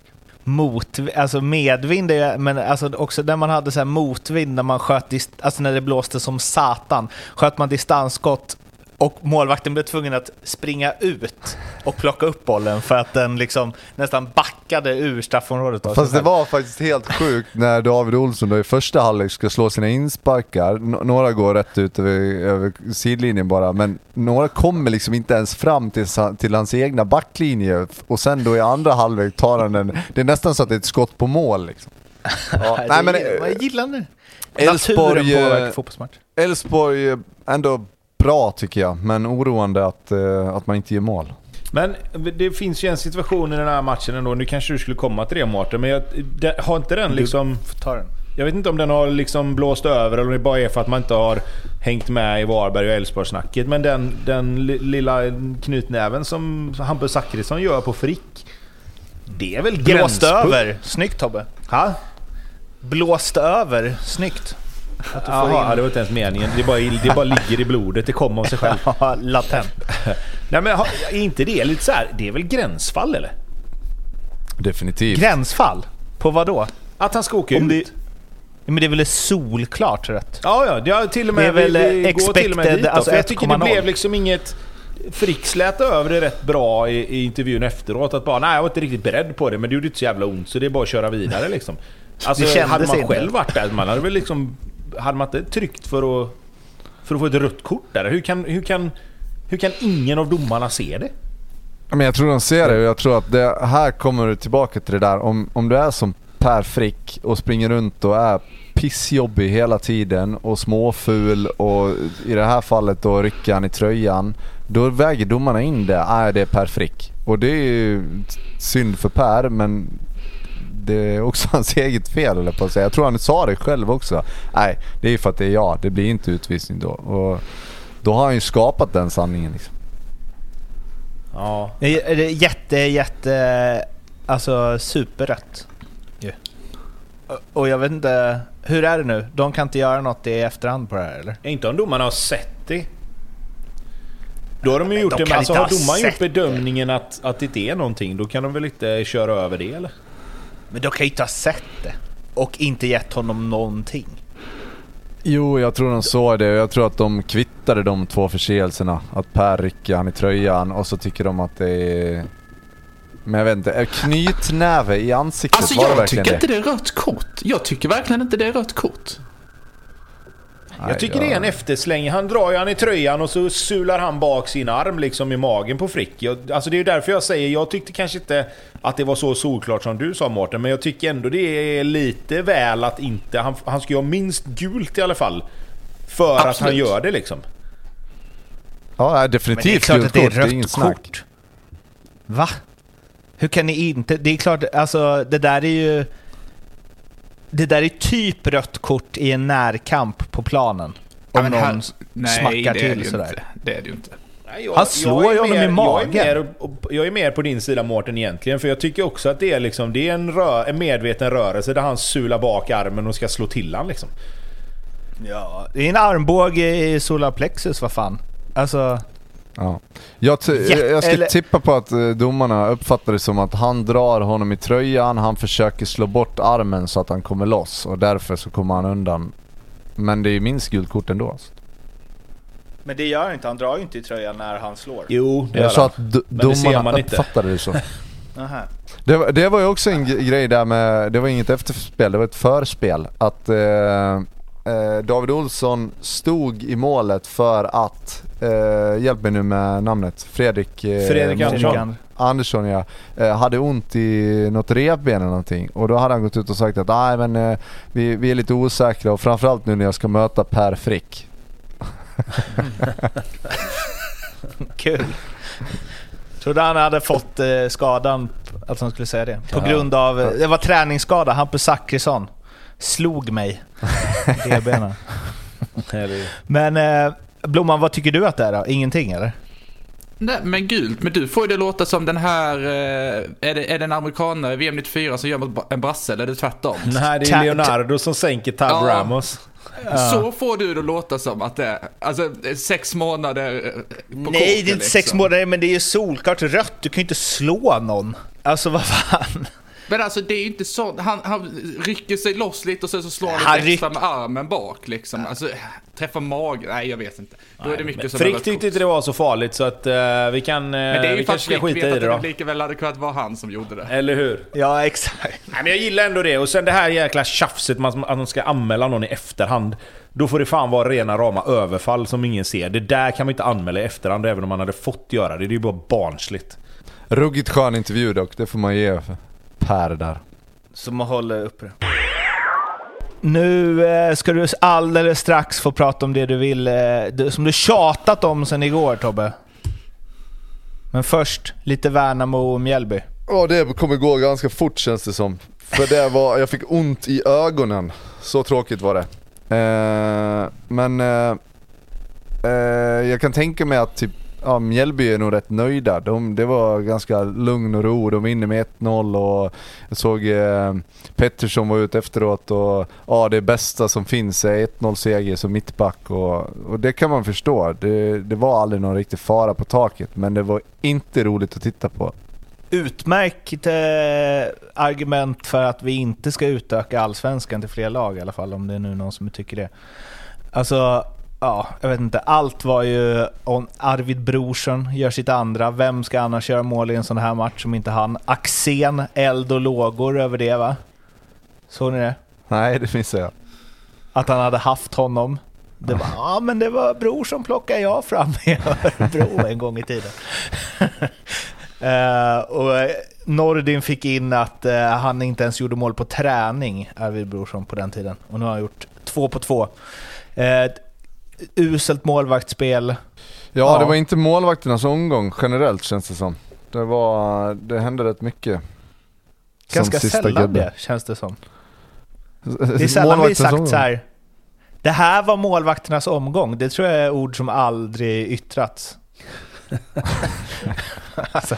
Men är det inte lite, alltså, här kanske jag är snett på det nu, men inte lite anmärkningsvärt om inte det var någonting annat bakom att de byter målvakt Mjällby? Efter den missen som Noel Törnqvist gjorde. Att han bara ryker efter en match liksom. Jo men det var något på uppvärmningen. Ja det var så, okej. Okay. Ja, men ja. Då, vi, då stryker vi det då. För jag tyckte det, var, jag tyckte det var lite väl hårt i så fall. Men då, var det, då fanns det andra orsaker. Sen är det ju typ eh, Värnamos bästa målchans som inte blir en målchans. Det är ju Lundin som, det kändes som att äh, men jag vill inte vara bättre än de andra målvakterna den här omgången. så att jag ger bort det också. Men han klarar sig undan den. Det här gjorde också någonstans, eh, jag vet inte, jag tänkte positivt om Värnamo inför den här matchen. Jag sa ju att Mjällby inte blir det här eh, ja, poplaget hypade efter att de tappade mot Varberg i första. Och nu har det där liksom slängts om igen. Även om det var en dålig match. Alltså det var ju en eh, Mjällby, det ja. känns som att ja. den segern drar dem åt rätt håll. Alltså hade jag varit Mjällbys tränare eller ja, möjligtvis mittback så hade man ju varit jävligt nöjd med det där. Det var, det var lugnt och tryggt och Värnamo spelade bara runt, runt. Det hände nästan ingenting. Så att eh, på det sättet så var det väl en, alltså något sorts styrkebesked från Mjällby men, eh, men eh, ja nej det var inte, var inte kul. du, du hade någon anteckning Lasse om att Netinhos sju överstegsfinter var det Ja men ja, han kom in och han var i alla fall lite, han försökte göra någonting. Det var ju alltså, inte bara rulla ut på kanterna och slå något fattigt inlägg utan han gick lite mer rakt på. Men eh, sen gjorde han, jag tror att det var sex överstegsfinter och ramlade på sig själv. Så att, eh, det blev inte riktigt eh, vad han hade tänkt sig. Har du lärt dig nu vad det Nilsson-finten är Blomman? Du visste ju inte det när vi pratade om det förra året. halvt, halvt. AIK IFK Norrköping Um, som spelades igår. Tobbe gnuggar händerna. ja, um, och det, ja, det är ju... Jag vet inte vad det är. Parodi sa de att det var första halvlek från AIK och om vi pratar expected goals och sånt hade väl AIK 0,11 i första halvlek. De hade dock ett bollinnehav på 65-35, men det eh, var ju det optimala beviset på att hur mycket man har bollen spelar absolut ingen roll eh, i hur dominant man är i en match. Kör eh, Tobbe, två... kör! Ja. 2-0 stod det i halvtid och det kunde stått... Ah, nu ska man ju aldrig säga så, det blir ju aldrig mål på alla chanser, men Norrköping skulle vilja haft en straff åtminstone. Eller ett mål. Eller ett mål. Eller en straff och ett mål. Tobbe? Take it away. Men jag såg inte den här matchen.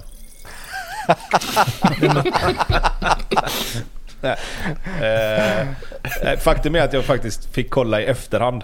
Eh, för vi hade match Som själva du igår. Men eh, nej, alltså... Nu är det ju så här då, nu ska jag försöka inte eh, gotta mig i det här för mycket. Men det är ju ändå så, om du jämför då med med, med känslan man själv har efter, efter Blåvitts premiär förra veckan så är ju detta någonstans ännu värre. För jag menar, då har du ändå ett AIK som är upphypat lite grann. Jag trodde att de skulle bli bra. Nu kan de fortfarande bli det såklart. Men komma till en liksom hemmapremiär, fullsatt, borde vara fyllt av revanschlusta efter förlusten mot Halmstad. Inte fullsatt. Ja, men okej. Okay. Någorlunda mycket folk då jämfört med andra lag i serien. Det var ändå ganska bra tryck på inmarsch och hela den biten kan man säga. Och vi, förlåt Blomma, jag ska inte berömma AIK här nu då när vi... Så. Eh, och sen gå ut... Alltså jag hade, jag hade förstått det mer på ett sätt om det hade blivit andra halvlek som blev som den blev. Men det blev ju fullständig krämpa och fullständig liksom stiltje i precis allting i första halvlek. Och att man då inte ens, tycker jag då, kan vara så uppumpade att man liksom löser det på ren energi och liksom bara någon sorts eh, geist i att det är första hemmamatchen. Det, det är så konstigt. Det var precis som att alla bara frös. Liksom. Det, det, blev, det var ingenting som funkar. Det ser ut som att de inte springer, det ser ut som att de inte tar i. De blir ängsliga med bollen, lämnar över ansvar och Norrköping märker ju det. Det känns som Norrköping märker rätt snabbt att fan, de här är ju inte, de är inte riktigt med. Alltså de, de är inte riktigt där. Det är någonting som har hänt här. Och de, då blir det ju tuppkam upp på deras spelare och de märker att de kan spela runt bollen när de väl får den och de märker att ytor finns när de, när de vinner boll liksom. Och, alltså vi har pratat om Norrköpings att anfallsspelet inte har varit så bra, men att det finns höjd i det och att försvarsspelet har varit virrigt och liksom... I den här matchen känns det ju som att det är nästan... Alltså det, styrkeförhållandena borde vara tvärtom. Men det är ju Norrköping som är helt fantastiska framåt och tar vara på sina målchanser, även om de kunde gjort några till då. Men, men fortfarande att göra tre mål borta på AIK, då får man ändå säga att man tar vara på sina målchanser. Eh, äh, alltså otroligt märkligt. Otroligt märkligt hur det kan bli, hur det kan bli så. Eh, på, på, samma sätt som vi sa där med, med, med Blåvitt. Liksom. Men Blåvitt hade ändå sina 20 minuter i första halvlek i sin premiär. AIK är ju liksom inte, de har inte 20 minuter om man lägger ihop hela matchen. Där de är bra liksom. Nej. Nej, och det, hur mycket hamnar, alltså om vi återigen gör en sån, så här, hur bra var Norrköping gjord? Alltså för det blev ju nästan som att så här, eh, man pratar om AIK som att de presterar som ett division 1-lag och att Norrköping bara kunde ta för sig. Var det så? Men om man man börjar i den änden som Tobias och även som Bränna var inne på där, alltså när det inte ens är 50-50 i, i närkampsspelet, i, i löpmeter eller vad det nu kan vara, liksom, att de fallerar redan där. Sen tycker jag att, att på 1-0 målet, det är så klassiskt, vi var inne på det på något av de andra lagen, Alltså när du spelar försvarsspel, alltså var finns hoten någonstans? Nyman, han står, det är inte ens en löpning. Uh, han håller sig på den här cutback-ytan. Det står tre stycken AIK-are nästan inne på mål... Ja, nästan inne på, på, på mållinjen. Men fan, någon av er måste ju bryta ut på han som är det enda hotet för stunden. Det, det var inte påkopplat. Och sen ja, då får de 1-0. Ja, det är klart att Norrköping får energi av det. Självklart. Men det, men det är samma sak sen. Det, sen är det, sen är det liksom... Det, det svåraste som finns är att försvara mot andra situationer på något sätt, både på inlägg och hörner. Att när bollen går över din, dig själv så har man en tendens att tänka okej, okay, nu, nu är inte jag inblandad i den här situationen, men det är exakt samma sak där. Då blir det överlång, Anton Eriksson är, är, är där, smäller tillbaka bollen och den går ju liksom, alltså det, det är en spelare i Norrköping som behöver vara lite mer påkopplad än vad alla de andra aik är. Och så är det 2-0 och så är det liksom rejäl uppförsbacke. Vi pratar om att Hammarby fick 0-3 målet precis innan paus. Här är det liksom 0-2. En, en dålig halvlek blir ju till en katastrofhalvlek när du ligger under med 2-0 istället för 1-0. Hade de haft 0-1 med sig in i paus, märker att fan det här funkar inte, vad, vad, ska vi göra? Vi måste hitta på något. Men det är ett mål gubbar, fan ett mål, vi är med i matchen, vi, vi, det är liksom ingen fara, vi, vi hittar ett läge, vi kommer komma till lägen. Men 0-2, då känns det som att, nej, vi, det här löser vi liksom inte. Och det kändes nästan som att publiken hamnade där med, för det var liksom rejält irriterat och det var rejält buande redan i paus. Och jag förstår det, för att de är ju lika uppumpade som en spelare inför en premiär, kanske ännu mer. Liksom. Där är ju, okej, okay, borta premiären, fine, eh, liksom eh, premiär med allt vad det innebär, Halmstad gör sitt och de är uppe på... Nu ska vi hem, nu är vi hemma på Friends liksom. Nu är det, vad det nu var till slut då, 30, 35, 40 000 åskådare som ska bära fram laget. Nu kör vi, vi är AIK, nu ska vi åka liksom. Och så får man, och så får man den. Det, det är ju, alltså, ja, jag vet fan. Jag, jag vet ju bara själv hur man kände när man gick hem ifrån premiären på, på gamla liksom. Då var det visserligen, då var det visserligen 92 minuten det blev mål. Här är ju liksom matchen, här är ju matchen på väg att, att, att vara körd redan efter 40 minuter. Och med facit i hand så var den ju det, men det vet man ju inte där och då liksom. Men... Eh, för det jag vill komma lite med Norrköping där, för jag tycker, nu kanske jag som har för höga för höga förväntningar på en sån som Sigurdsson till exempel som liksom hyllas något otroligt efteråt i studion. Och absolut, han gör ett fint mål, han skapar en del, eh, men det var inte, han, är ju liksom inte, han var ju bättre i typ alla matcher förra säsongen än vad han var i den här.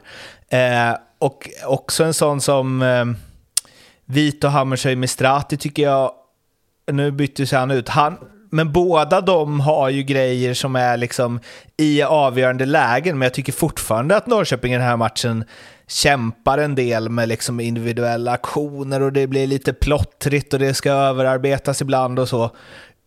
Eh, vilket får, får mig in på, jag ser att ni inte håller med, men att de ändå eh, alltså att det blir ännu mer av det när de ska föra matchen, som mot Sirius.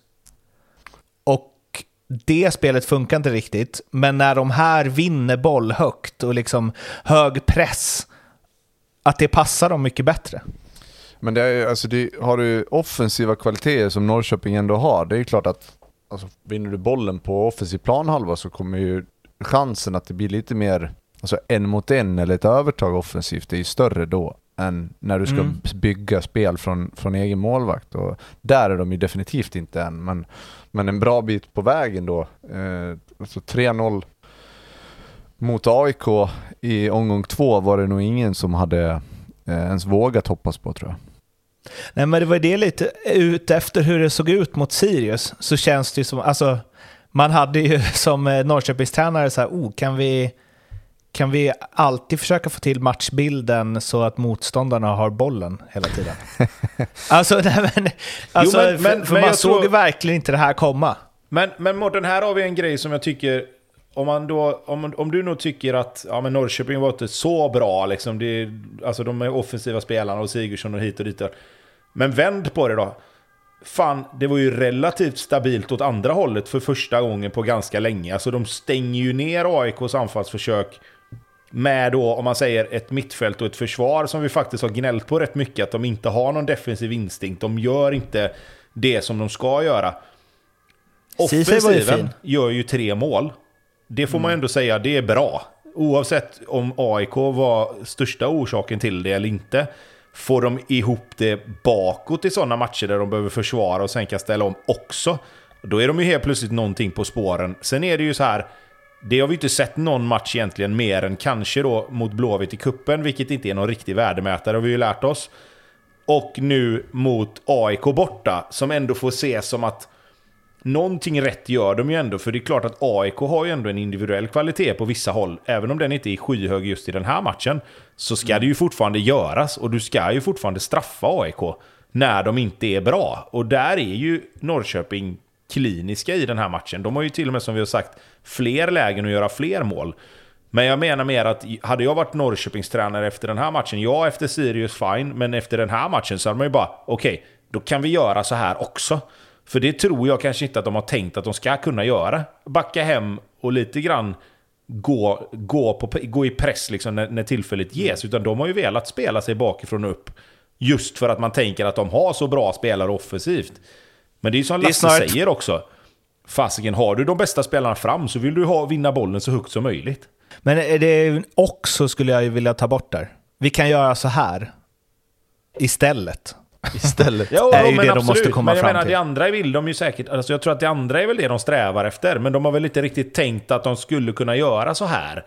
För att försvarsspelet har ju inte suttit på plats liksom. Nej. Sen får man ju också ge cred till till Kristoffer Nyman. Alltså vi har pratat om några andra lag. Eh, Elfsborg, eh, Blåvitt också, några till. Alltså det handlar ju om att få dit det där 1-0 målet. Och det är ett svårt avslut, eh, ruggigt bra Fel gjort. fot. Ja men där, det är det som gör att Norrköping hamnar där de gör i den här matchen. Gör man inte det här 1-0 målet där, då är det klart, ja, då får AIK en chans till att ta sig in i matchen. Eh, Sen om vi var på, eller jag var på Djurgården lite med uppbyggnadsspelet så behöver man göra det med, med AIK också. Det var ju betydligt sämre än, än Djurgården till och med. Så att eh, om det sen var bra press, jag tyckte Sirius satte en bra press. Norrköping kände inte som de behövde göra så mycket. De styrde ut på vänsterkanten och så tappade AIK bollen. Varsågoda. På tal om uppbyggnadsfasen där, jag menar det känns ju som att i den här matchen så var det ju ändå Jimmy Durmaz som skulle vara den som styr och ställer. Han går ner i någon sorts sexaroll och ska hämta boll och vill ha bollen liksom. Och sen blir han Yta utbytt två. i paus. Eh, Det, kan ju, det, är liksom, det, där är ju, det där är ju ett uppnalkan, eller vad säger man? Det där är ju ett eh, kommande problem liksom. Han blev väl utbytt tidigt i premiären också? Ja, men alltså det där är ju... Är ju det kommer ju bli ett problem. Om, om de inte det- hittar rätt där eller bara väljer att nej, men vet du vad, du är inte tillräckligt bra just nu. Men det är klart att det blir ett problem när du har spelare som då ska vara bärande och stjärnor dessutom.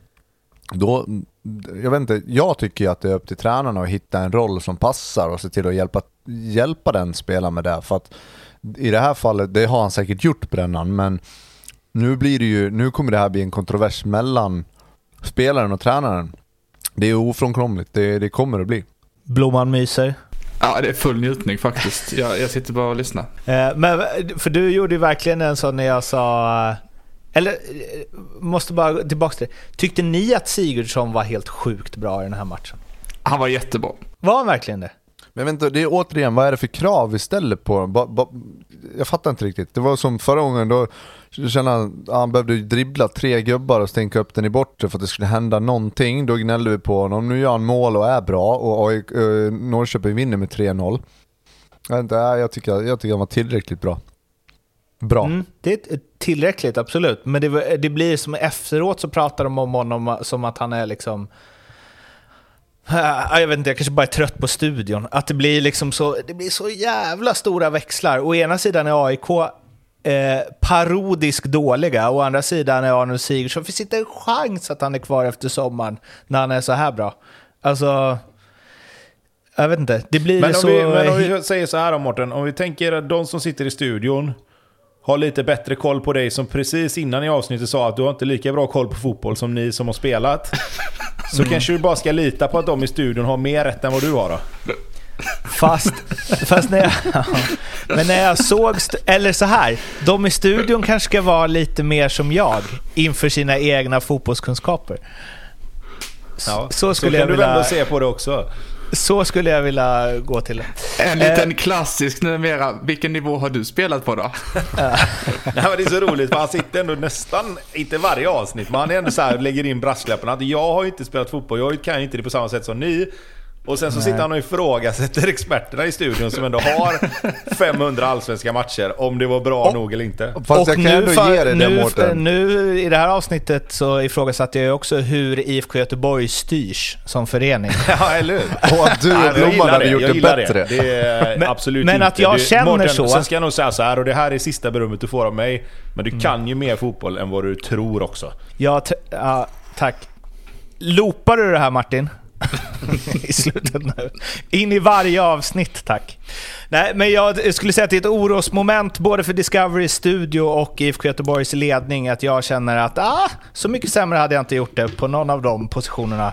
Nordin Gerzic. Men... Eh, Oj! Hoppsan! Nej då. Eh, det är väl frågor, ställa frågor där kanske. Eh, men vad ska... Eh, ja, nu väntar det ju liksom ett derby här för AIK. Så det är ju lugnt. Men efter den matchen, hur ska de göra då? alltså fy fan vad ni kommer torska 1-0 Blomman. Det är liksom... Det, åh, jag har aldrig sett en givnare 1-0 seger till AIK.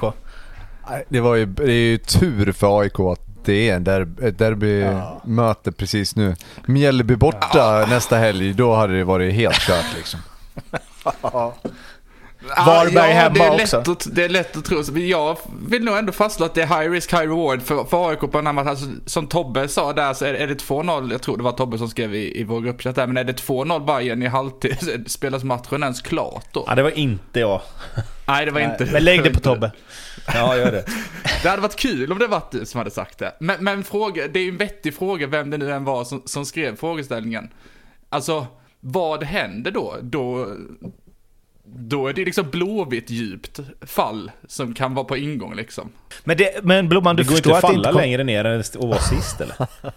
Men Blo, Blomman, du Det- förstår det, att det är... Kommer ner också. Du måste ju vara nervös, för du förstår ju också att det kommer inte hända. Hammarby kommer inte leda med 2-0 Jag är alltid tidigt mot AIK. inför derby, men, men jag kommer aldrig köpa det här att det, det skulle vara liksom dåligt för Bayern att AIK blev, gjorde sin sämsta insats under mina 29 år på planeten. Nej, det är klart att det inte är dåligt, men Fan, om de det är någon gång man ska... Om det är någon gång man ska ta ett derby så är det ju inte i det här läget för att det jämnas ju ut av att det är ett derby.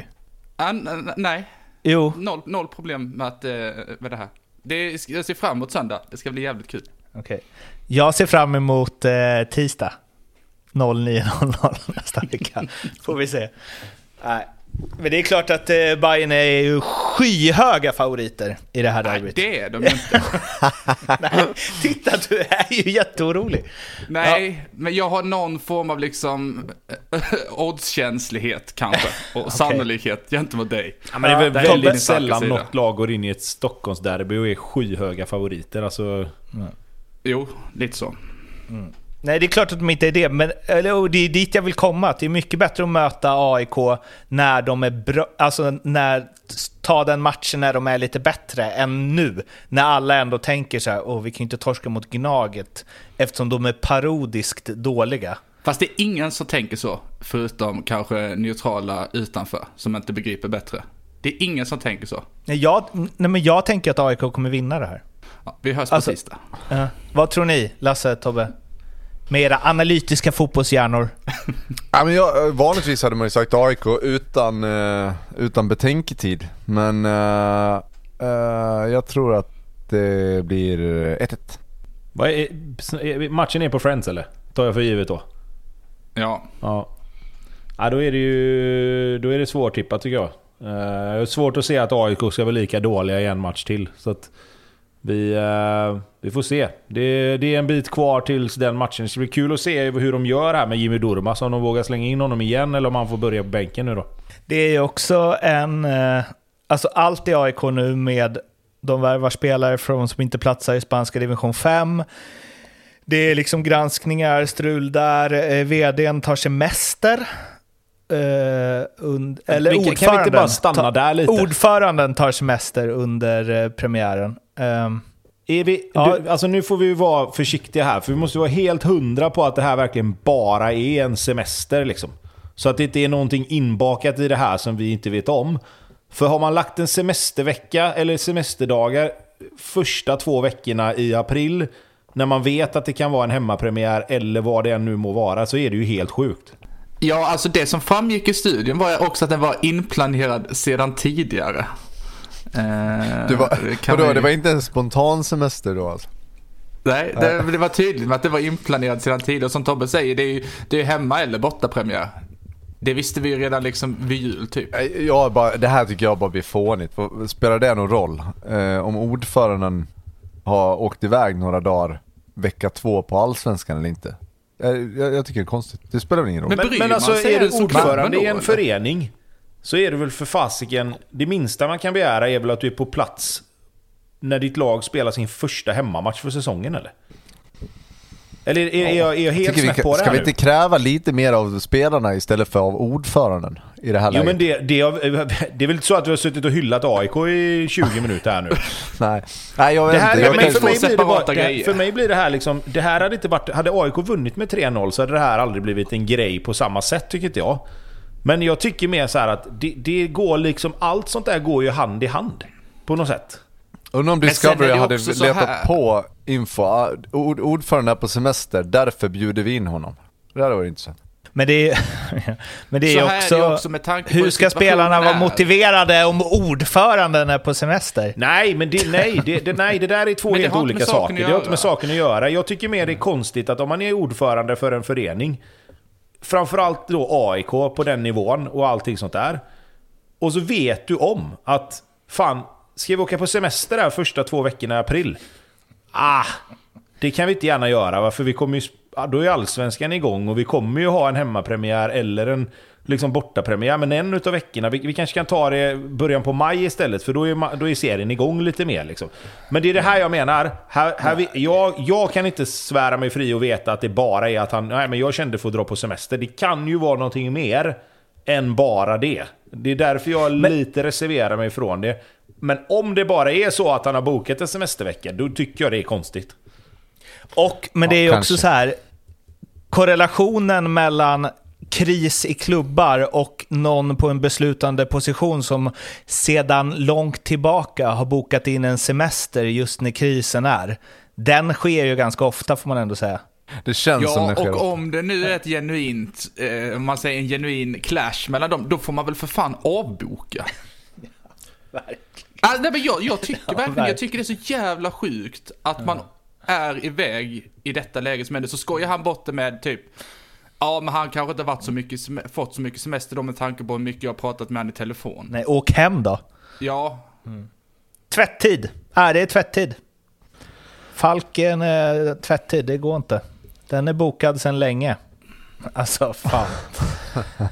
Ja. Jag hade varit tokig om jag hade varit AIK-supporter och Ja, hade ja. hört eh, det i sändning, att vi kan inte få hit ordförande. Ring upp honom då! Eller? Ja, det ligger nog något i det här. Jag kände bara att det kanske var fel fokus. Att man ska prata om ordförandens semestervecka. Vi ska prata... Eh, vi ska ja, men alltså generellt allt. menar jag, inte av oss. Nu blev det ju en grej, men, men ja. Eh, det är ju... Eh, va- var jag på väg? Eh, allt som är dåligt med AIK just nu. Jo, eh, det, Durmas-konflikten, Guidetti sitter där skadad på läktaren, eh, Fischer har väl inte fått någon drömstart direkt. Eh, det är... ehm, och liksom ny tränare. Alltså det är så många ingredienser i det här som pekar mot att det skulle kunna gå dåligt i år för AIK. Vi sa ju det att eh, det ska storma om AIK och det gör det ju definitivt nu. Får vi se om de hämtar kraft ur det då. Om du, här och nu Tobbe, jag kommer inte ihåg vad du tippade Lasse, men här och nu Tobbe, vill du revidera ditt tabelltips för AIK? Eh, nej, jag håller på det ett tag till. Det, eh, jag tror ju fortfarande att det finns för mycket kvalitet i det där laget för att det ska bli kaos på riktigt liksom. Eh, så att jag, eh, jag reviderar ingenting än så länge. Fråga samma Fint. efter derbyt. Ja, jag tänkte precis säga att du är, att du är långsiktig, tror på kontinuitet. Men i alla fall en Någon match måste till. göra det ju. Ja, väldigt sant. Det var det om omgång två. Vi hörs efter eh, derbyt, tror jag. Blomman, får se.